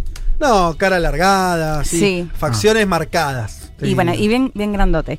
Eh, eso, va a intentar escapar cinco veces, no sé por qué te reí, Juan, va a escapar, va a intentar escapar varias veces. Esto no va a pasar, se estuvo bastante deprimido en el último tiempo, imagínense ser prisionero de guerra sin saber qué, qué va a pasar. Y como les decía, hasta 1918, diciembre de 1918 es que no va a ser recién ahí liberado. Va a volver a Francia, ya esta vez al sur de Francia con eh, su familia. Y el otro punto clave va a ser en su vida, les decía antes, que sobre todo emerge la figura de De Gaulle en conflictos, ¿no? En, en, esta- en este tipo de situaciones. Primera guerra cae prisionero, segunda guerra, o sea, primero de septiembre de 1939, la fecha en la que eh, el Imperio Alemán o Alemania invade Polonia, ¿no? Que se toma como inicio Sí. de la Segunda Guerra. Ahí también va a tener, ahí va a empezar a tener yo diría que de hecho para mí lo más clave o por lo que más se hizo conocido, al margen que después va a ser mandatario francés. Pero para empezar a meternos un poco en este tema, que ahora lo vamos a desarrollar, escuchamos, si les parece, a Gastón Rieder. Tiene muchos laureles, es politólogo de la UBA, UBA, becado por la Unión Europea para estudiar la maestría en política europea. Actualmente está estudiando en la Universidad de Leiden en la, en la Haya, en los Países Bajos. Escuchamos un poco que Gastón nos contaba acerca de eh, justamente su rol en la resistencia francesa. Después lo desarrollamos. De Gaulle participa en la Segunda Guerra Mundial. Sin embargo, cuando el general Pétain accede al poder en Francia e intenta negociar un armisticio con Alemania, De Gaulle decide huir a Londres y no participar más en representación, si se quiere, de- del Estado francés, porque efectivamente Pétain fundó lo que se llamaría el régimen de Vichy, que era en gran parte colaboracionista con el régimen nazi. Es así que el 18 de junio de 1940, De Gaulle desde Londres llama a la población civil francesa a organizarse y así inaugura efectivamente la famosa Resistance, resistencia francesa. A ver, ponemos un poco en contexto. Les decía, primero de septiembre de 1939, fecha eh, simbólica, si se quiere, del comienzo de la Segunda Guerra Mundial. Lo que pasaba a nivel nacional en Francia es el paso de De Gaulle de militar, habíamos dicho que incluso había combatido en la Primera Guerra, a uno más político, Claro, forma claro. parte del gobierno francés, va a aconsejar qué hacer en un contexto en el que eh, les decía, se creía que el ejército francés era el más importante a nivel mundial, pero eh, se empezaba a hablar de qué podía llegar a ser si eh, los alemanes invadían Mm. Francia. Entonces la disputa básicamente dentro del gobierno se daba entre la postura de De Gaulle, que consideraba que tenían que seguir combatiendo, Sí. y la postura de este general Philippe Pétain, Sí. que a su vez había sido como un maestro de él en sus primeros Ah, años mirá. como militar, o sea, de hecho le dedica hasta un libro, o sea, era alguien a quien admiraba, y terminan siendo como estas dos posiciones Claro. bien fuertes dentro del gobierno. dice negociemos con, lo- con los, con los alemanes. Negociemos porque nos van a, a pasar por arriba, va a haber más muertos, bueno. Sí. Y De Gaulle dice, no, de ninguna manera podemos ceder al poder del, del nazismo, no, no podemos hacer esto. ¿Qué va a pasar? Bueno, va a triunfar un poco la, la postura de Petán, de hecho renuncia al presidente de ese momento y va a quedar él a cargo justamente del Ejecutivo y ese es el momento en el que eh, De Gaulle huye a Londres, Claro. se va a Londres. Les recomiendo mucho la película De Gaulle de Gabriel Levomin, que es del año pasado, y que se basa justamente en, en esta situación 1940. Eh, cuentan básicamente todo esto. Me hubiese gustado que siga un poquito más, pero se basa en este hecho y esto se ve muy bien acerca de toda esta disputa. ¿Dónde se ve? Dentro. em, yo la vi en Cuevana. Ah, No, la encuentran re fácil. Sí. de vuelta. ¿Cómo se llama la, la película? De Gaulle. Ah, Es de Gabriel Levomin, es del año pasado, de ¿Es una, es 2020. una ficción o un documental? Eh, no, es ficción. Sí, es ficción y es solo en 1940 que cuenta todo este hecho de lo que se conoce como el llamado a, em, a la francesa libre, ¿no? bien. Bueno, de hecho, en este debate que les decía, De Gaulle se va, huye a Londres. Se había reunido porque lo que planteaba De Gaulle, además de resistir o de seguir combatiendo, combatiendo lo quería hacer de la mano de los británicos. En el Reino Unido, en Londres, estaba el primer ministro Winston Churchill. Perdón, Y perdón. Eh, hoy estamos a full Oye, con los ¿qué ruidos, no sé qué nos está que estaba- pasando. estaba Cartón buscando lleno, si dale, estaba en alguna de las plataformas lo de gol. Estaba trabajando, te Cartón lo juro. lleno, dale. Eh, bueno, se va a reunir con Churchill. De hecho, al principio él va a tener una postura de, o dentro de su propio gobierno, decir, bueno, no, los franceses nos quieren, a, digamos, llevar a la caída que están sufriendo ellos también. Sí. Bueno, se va a dar un poco eso, pero Churchill finalmente va a terminar apoyando la postura de De Gaulle. De hecho, va a ser clave para que justamente este líder francés emita este mensaje de resistencia desde Londres. O sea, de, de Gaulle le habla a los franceses estando en Londres y dice, bánquenla. Bánquenla, de hecho, hay una fecha que es clave, que es el 18 de junio de 1940, donde eh, desde la radio les em- emite un mensaje a los franceses. Les voy a leer una partecita Sí, de este dale. discurso, porque es discurso histórico que incluso hoy hasta Hacelo Macron y francesa, demás. ¿podés? ¿Te sale? Ay, no, me, me da mucha vergüenza. Yo, el general de Gaulle, actualmente en Londres, invito a los oficiales y a los soldados franceses que se encuentren en territorio británico o que ahí vinieran a encontrarse, con sus armas o sin ellas, invito a los ingenieros y obreros especialistas de la industria de armamento que se encuentran en territorio británico a ponerse en contacto conmigo. Pase lo que pase, la llama de la resistencia francesa, resist- resistance, no sé cómo decir, resistencia francesa, no debe apagarse y no se apagará. Mañana, igual que hoy, hablaré en Radio de Londres. Radio de Londres que lo Pero para ahí es un llamado de los que están en Inglaterra, no en Francia. Sí, es un discurso muy largo. Si acá hace referencia a los franceses que están en, en el suelo británico, pero por supuesto es un llamado a los franceses que están en Francia también. Pero ya ese llamado es de los franceses, o sea, a ver, gobierna Petán, el régimen es el régimen nazi, sí. con, con, el, con la alianza con Petán, y él le habla a la gente común, dice, no, la resistencia es subterránea, es por abajo. Totalmente, lo llama, de hecho, a que agarren las armas, básicamente. Y eh, en todo esto, eh, lo, que quería decir es que esto lo hace a través de Radio Londres, que lo transmite a través de la BBC, por eso digo que es importante igual el apoyo de Churchill en ese momento, porque lo hacen como en contraposición de Radio París, que estaba tomada por los nazis, es decir, que Mm. no les llegaba como otro mensaje.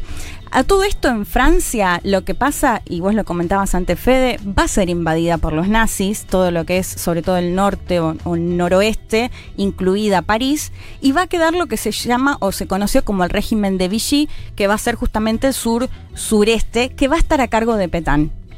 Ahí, digamos, ahí queda o sea, como que Francia quedaría una parte completamente ocupada Sí.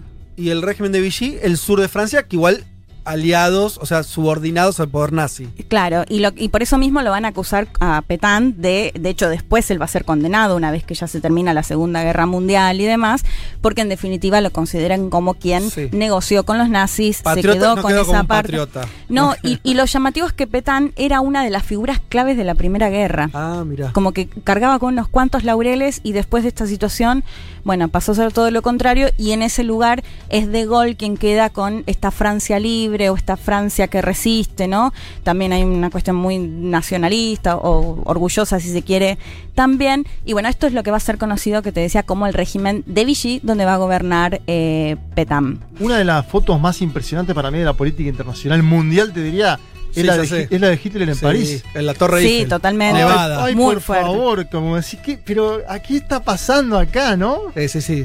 Sí, distopía total. Sí, totalmente. Eh, bueno, les decía, todo esto va a ser hasta 1945, cuando ya va finalizando la Segunda Guerra. Después con, eh, eh, va eh, a asumir De Gaulle con un gobierno provisional, posguerra, eh, y lo va a dejar al, al poco tiempo.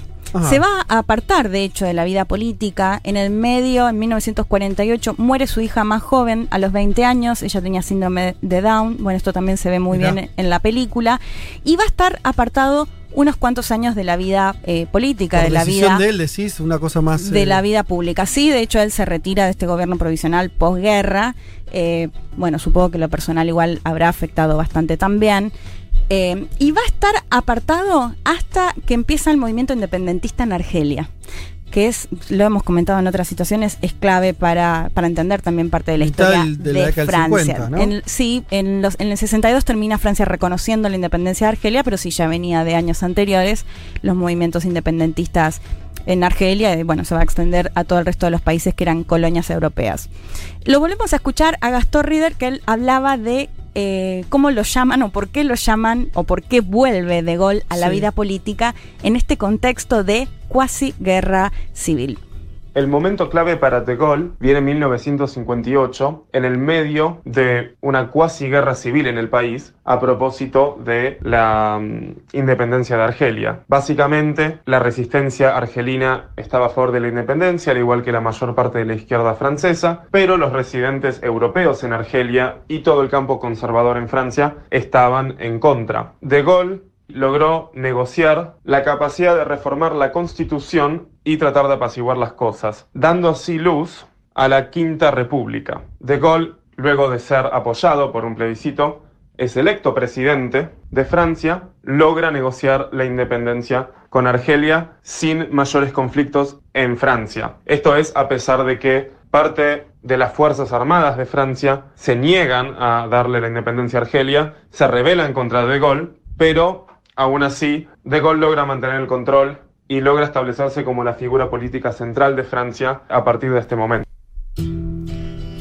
Este va a ser el momento clave, sobre todo en lo político de De Gaulle, como lo contaba Gastón, básicamente lo llaman como para pacificar esto que era considerada casi una cuasi guerra civil francesa, en parte por todo esto que contaba.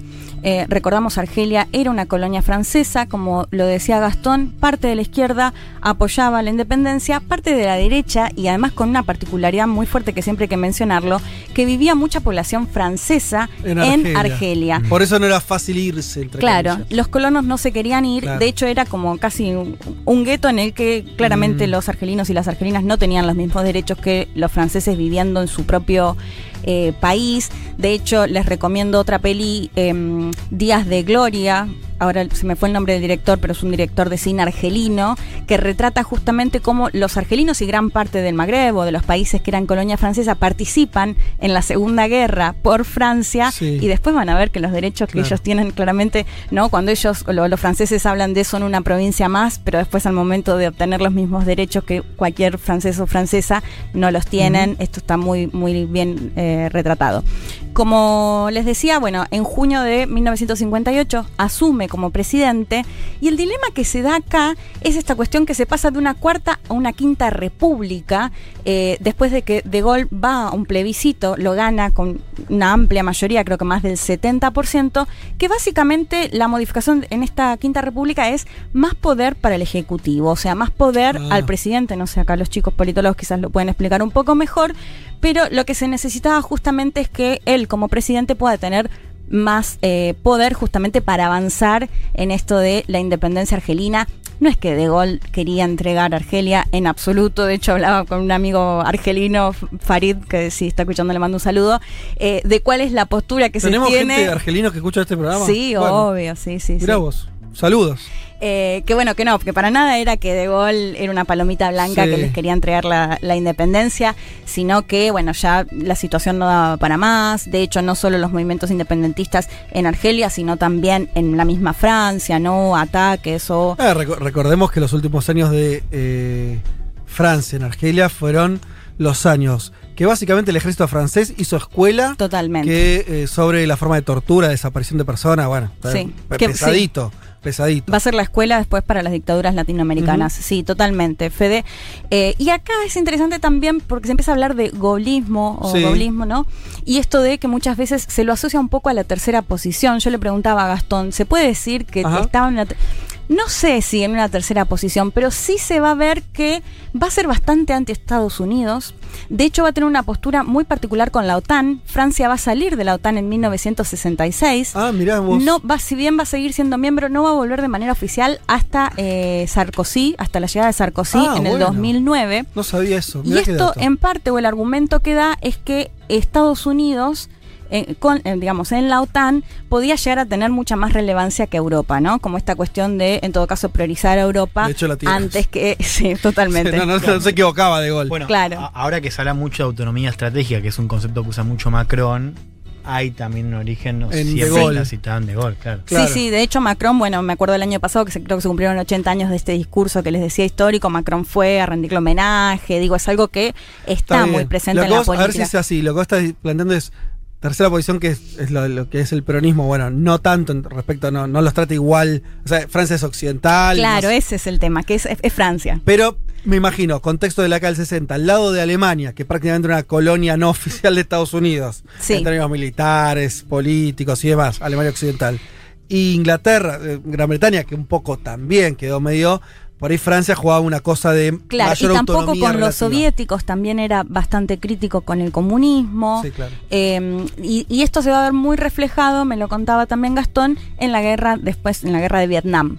Ah, mira. De hecho, va a ser en parte lo que va a terminar, digamos, hacer caer un poco su figura, el hecho de no poder seguir manteniéndose neutral. Por no querer, digamos, no apoyaba a Estados Unidos y se va a ver un poco arrinconado eh, en ese contexto.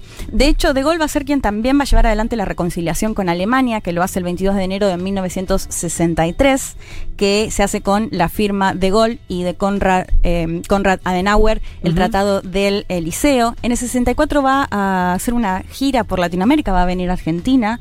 Con ¿Año el- 64? sí, el gobierno proscripto, Ilia. sí, con Ilia.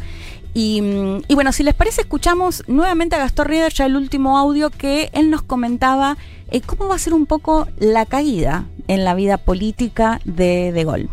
En el día a día de gobernar, las credenciales políticas de De Gaulle fueron desgastándose y esto se evidencia, por ejemplo, con la siguiente mayor crisis que tuvo Francia, que fue el Mayo francés de 1968, donde a fin de cuentas las causas que trajeron estas protestas no requerían de un liderazgo imponente como el que proponía De Gaulle, sino de cierta capacidad de poder negociar con diversos actores políticos, y esa era una habilidad que De Gaulle no logró mostrar de manera suficiente. Al mismo tiempo, en el plano externo, De Gaulle empezó a verse aislado, la guerra de Vietnam ya había avanzado a un punto donde no era políticamente factible no apoyar a los Estados Unidos, lo mismo con el aislamiento en la OTAN. Finalmente, ante la pregunta de si no es De Gaulle quién, que el mismo De Gaulle le hizo al pueblo francés, él mismo se respondió, porque él hace renunciar a su primer ministro, Georges Pompidou, y eso le permite a él, a Pompidou presentarse a las elecciones presidenciales y así finalmente destronar a De Gaulle. Bueno, Hago una corrección, Gastón Rieder, le dije mal el apellido, Ah. pensé que la E no se pronunciaba. Gastón Rieder, eh, a quien escuchábamos recién. Bueno, es interesante esto que plantea, porque la imagen de De Gaulle empieza a caer con el mayo francés y toda esta jugada que se da que el ministro eh, Georges Pompidou, que era quien lo había llamado, o en parte había llamado, o quería el regreso de De Gaulle, es quien va a renunciar. ¿Por qué te reí, Juan? Un gol en contra. Sí, un gol en contra totalmente. De Por- gol en contra. de gol. Ay, es muy bueno. bueno, Pompidou va a renunciar después del mayo francés y va a ser él quien después va a ganar, va a ser presidente después de De, de Gaulle, después de un pre- presidente provisional. En el 69, De Gaulle, en búsqueda de su legitimidad a través de un referéndum, va a obtener un porcentaje muy bajo y ahí va a ser cuando definitivamente decide renunciar en el 69. ¿Qué va a hacer? Se va a retirar, se va a las afueras de, de París, o sea, se, se va a su ciudad, la casa histórica que tenía, y eh, se va a dedicar a escribir sus memorias. Y un año después de dejar, eh, como te decía, la presidencia, en 1970, el 9 de noviembre de 1900 1970, muere en su casa de un aneurisma. Es decir, menos de un año, un año después de haber dejado la presidencia, que la dejaba por- Parece, Era un tipo que tenía que morir en la presidencia. parece un tipo que de esos. Todas las cosas que contaste a mí me, me generan esta cosa, a ver si estás de acuerdo. Que es.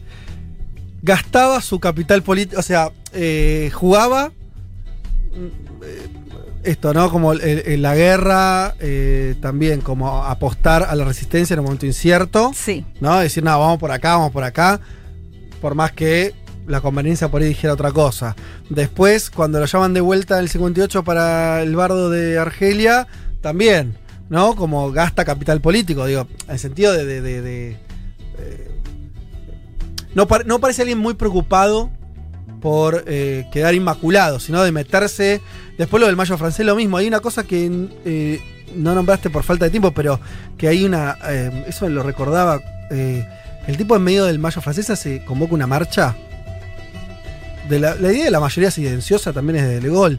Y van 300.000 franceses a, a bancarlo en medio del mayo francés. Como diciendo, el pueblo está conmigo, no con Claro. los estudiantes. Lo cual es. También lo desgastó, pero. eh, jugando, ¿no? Como. Oh, un jugador, un Eso. jugador. No, no parece alguien que se que, que le queda bien sentado este, quedarse escribiendo sus memorias, como decías. De hecho, no le fue bien. No, totalmente, sí, muy, muy llevado a su idea, por decirlo de alguna manera. De hecho, el momento este de decir, bueno, llamamos a la res- resistencia cuando eh, había miles de muertos y una de las posturas era, bueno, terminemos con esto. De hecho, da lugar ahí a personas que dicen, "Bueno, yo ya perdí a mi marido, no quiero que el conflicto siga, ¿no? Paremos con esto y él llamando a la resistencia, llamando a seguir combatiendo. Quería, eh, para terminar, pero les Sí. recomendaba antes la película Rashid Bucharet, que es este eh, director de cine argelino, que hace una película que se tradujo como eh, Indígenas, en realidad, Día o Días de Gloria, y la otra es que es Fuera de la Ley, que también es muy interesante porque es un caso de tres hermanos argelinos en Francia, eh, y siempre todo en este contexto en relación a Francia y en parte también, por supuesto, en relación a la figura de De Gaulle. Espectacular. Federico Vázquez, Juan Manuel Carr, Leticia Martínez y Juan Elman. Un mundo de sensaciones. De la invención de la rueda a las stories de Instagram.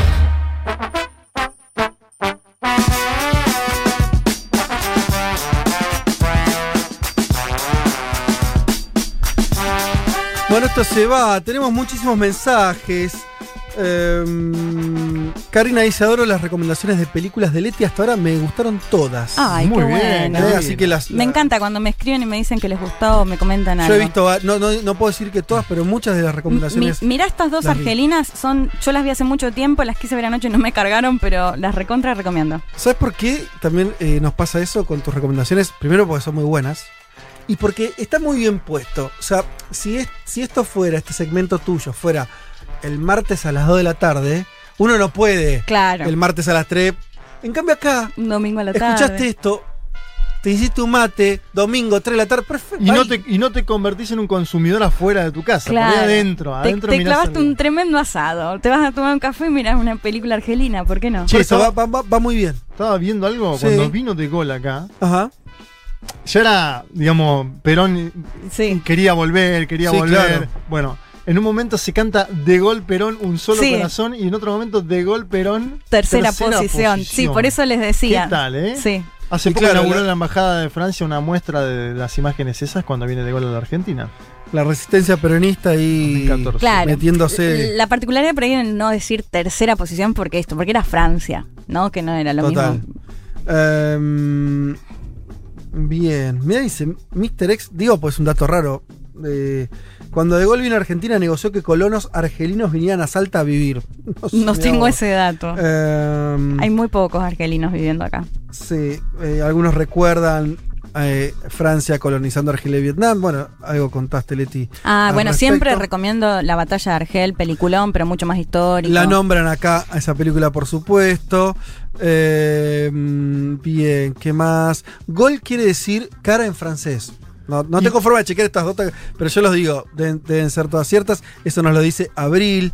Yo, Eh, yo viendo la cara de él no tengo pruebas, pero tampoco duda de que es verdad. este, bueno, muchos mensajitos. ¿Puedo eh, decir un mensaje me pareció bueno, que es eh, para que estemos hoy atentos? Dice Juli que hoy a las, a las 10 se estrena la entrevista de Oprah a Meghan y Harry. Oh, Así qué que- notición. Ah, ¿en serio? Atención. Así que ahí tenés algo para ver a la noche. Era hoy. Bueno, bueno, ahí estaremos viéndolo. Eh, de parte nuestra, esto. ¡Se fue! Ahí va. ¡Fue, fue, fue, fue! Sí, sí, sí, sí.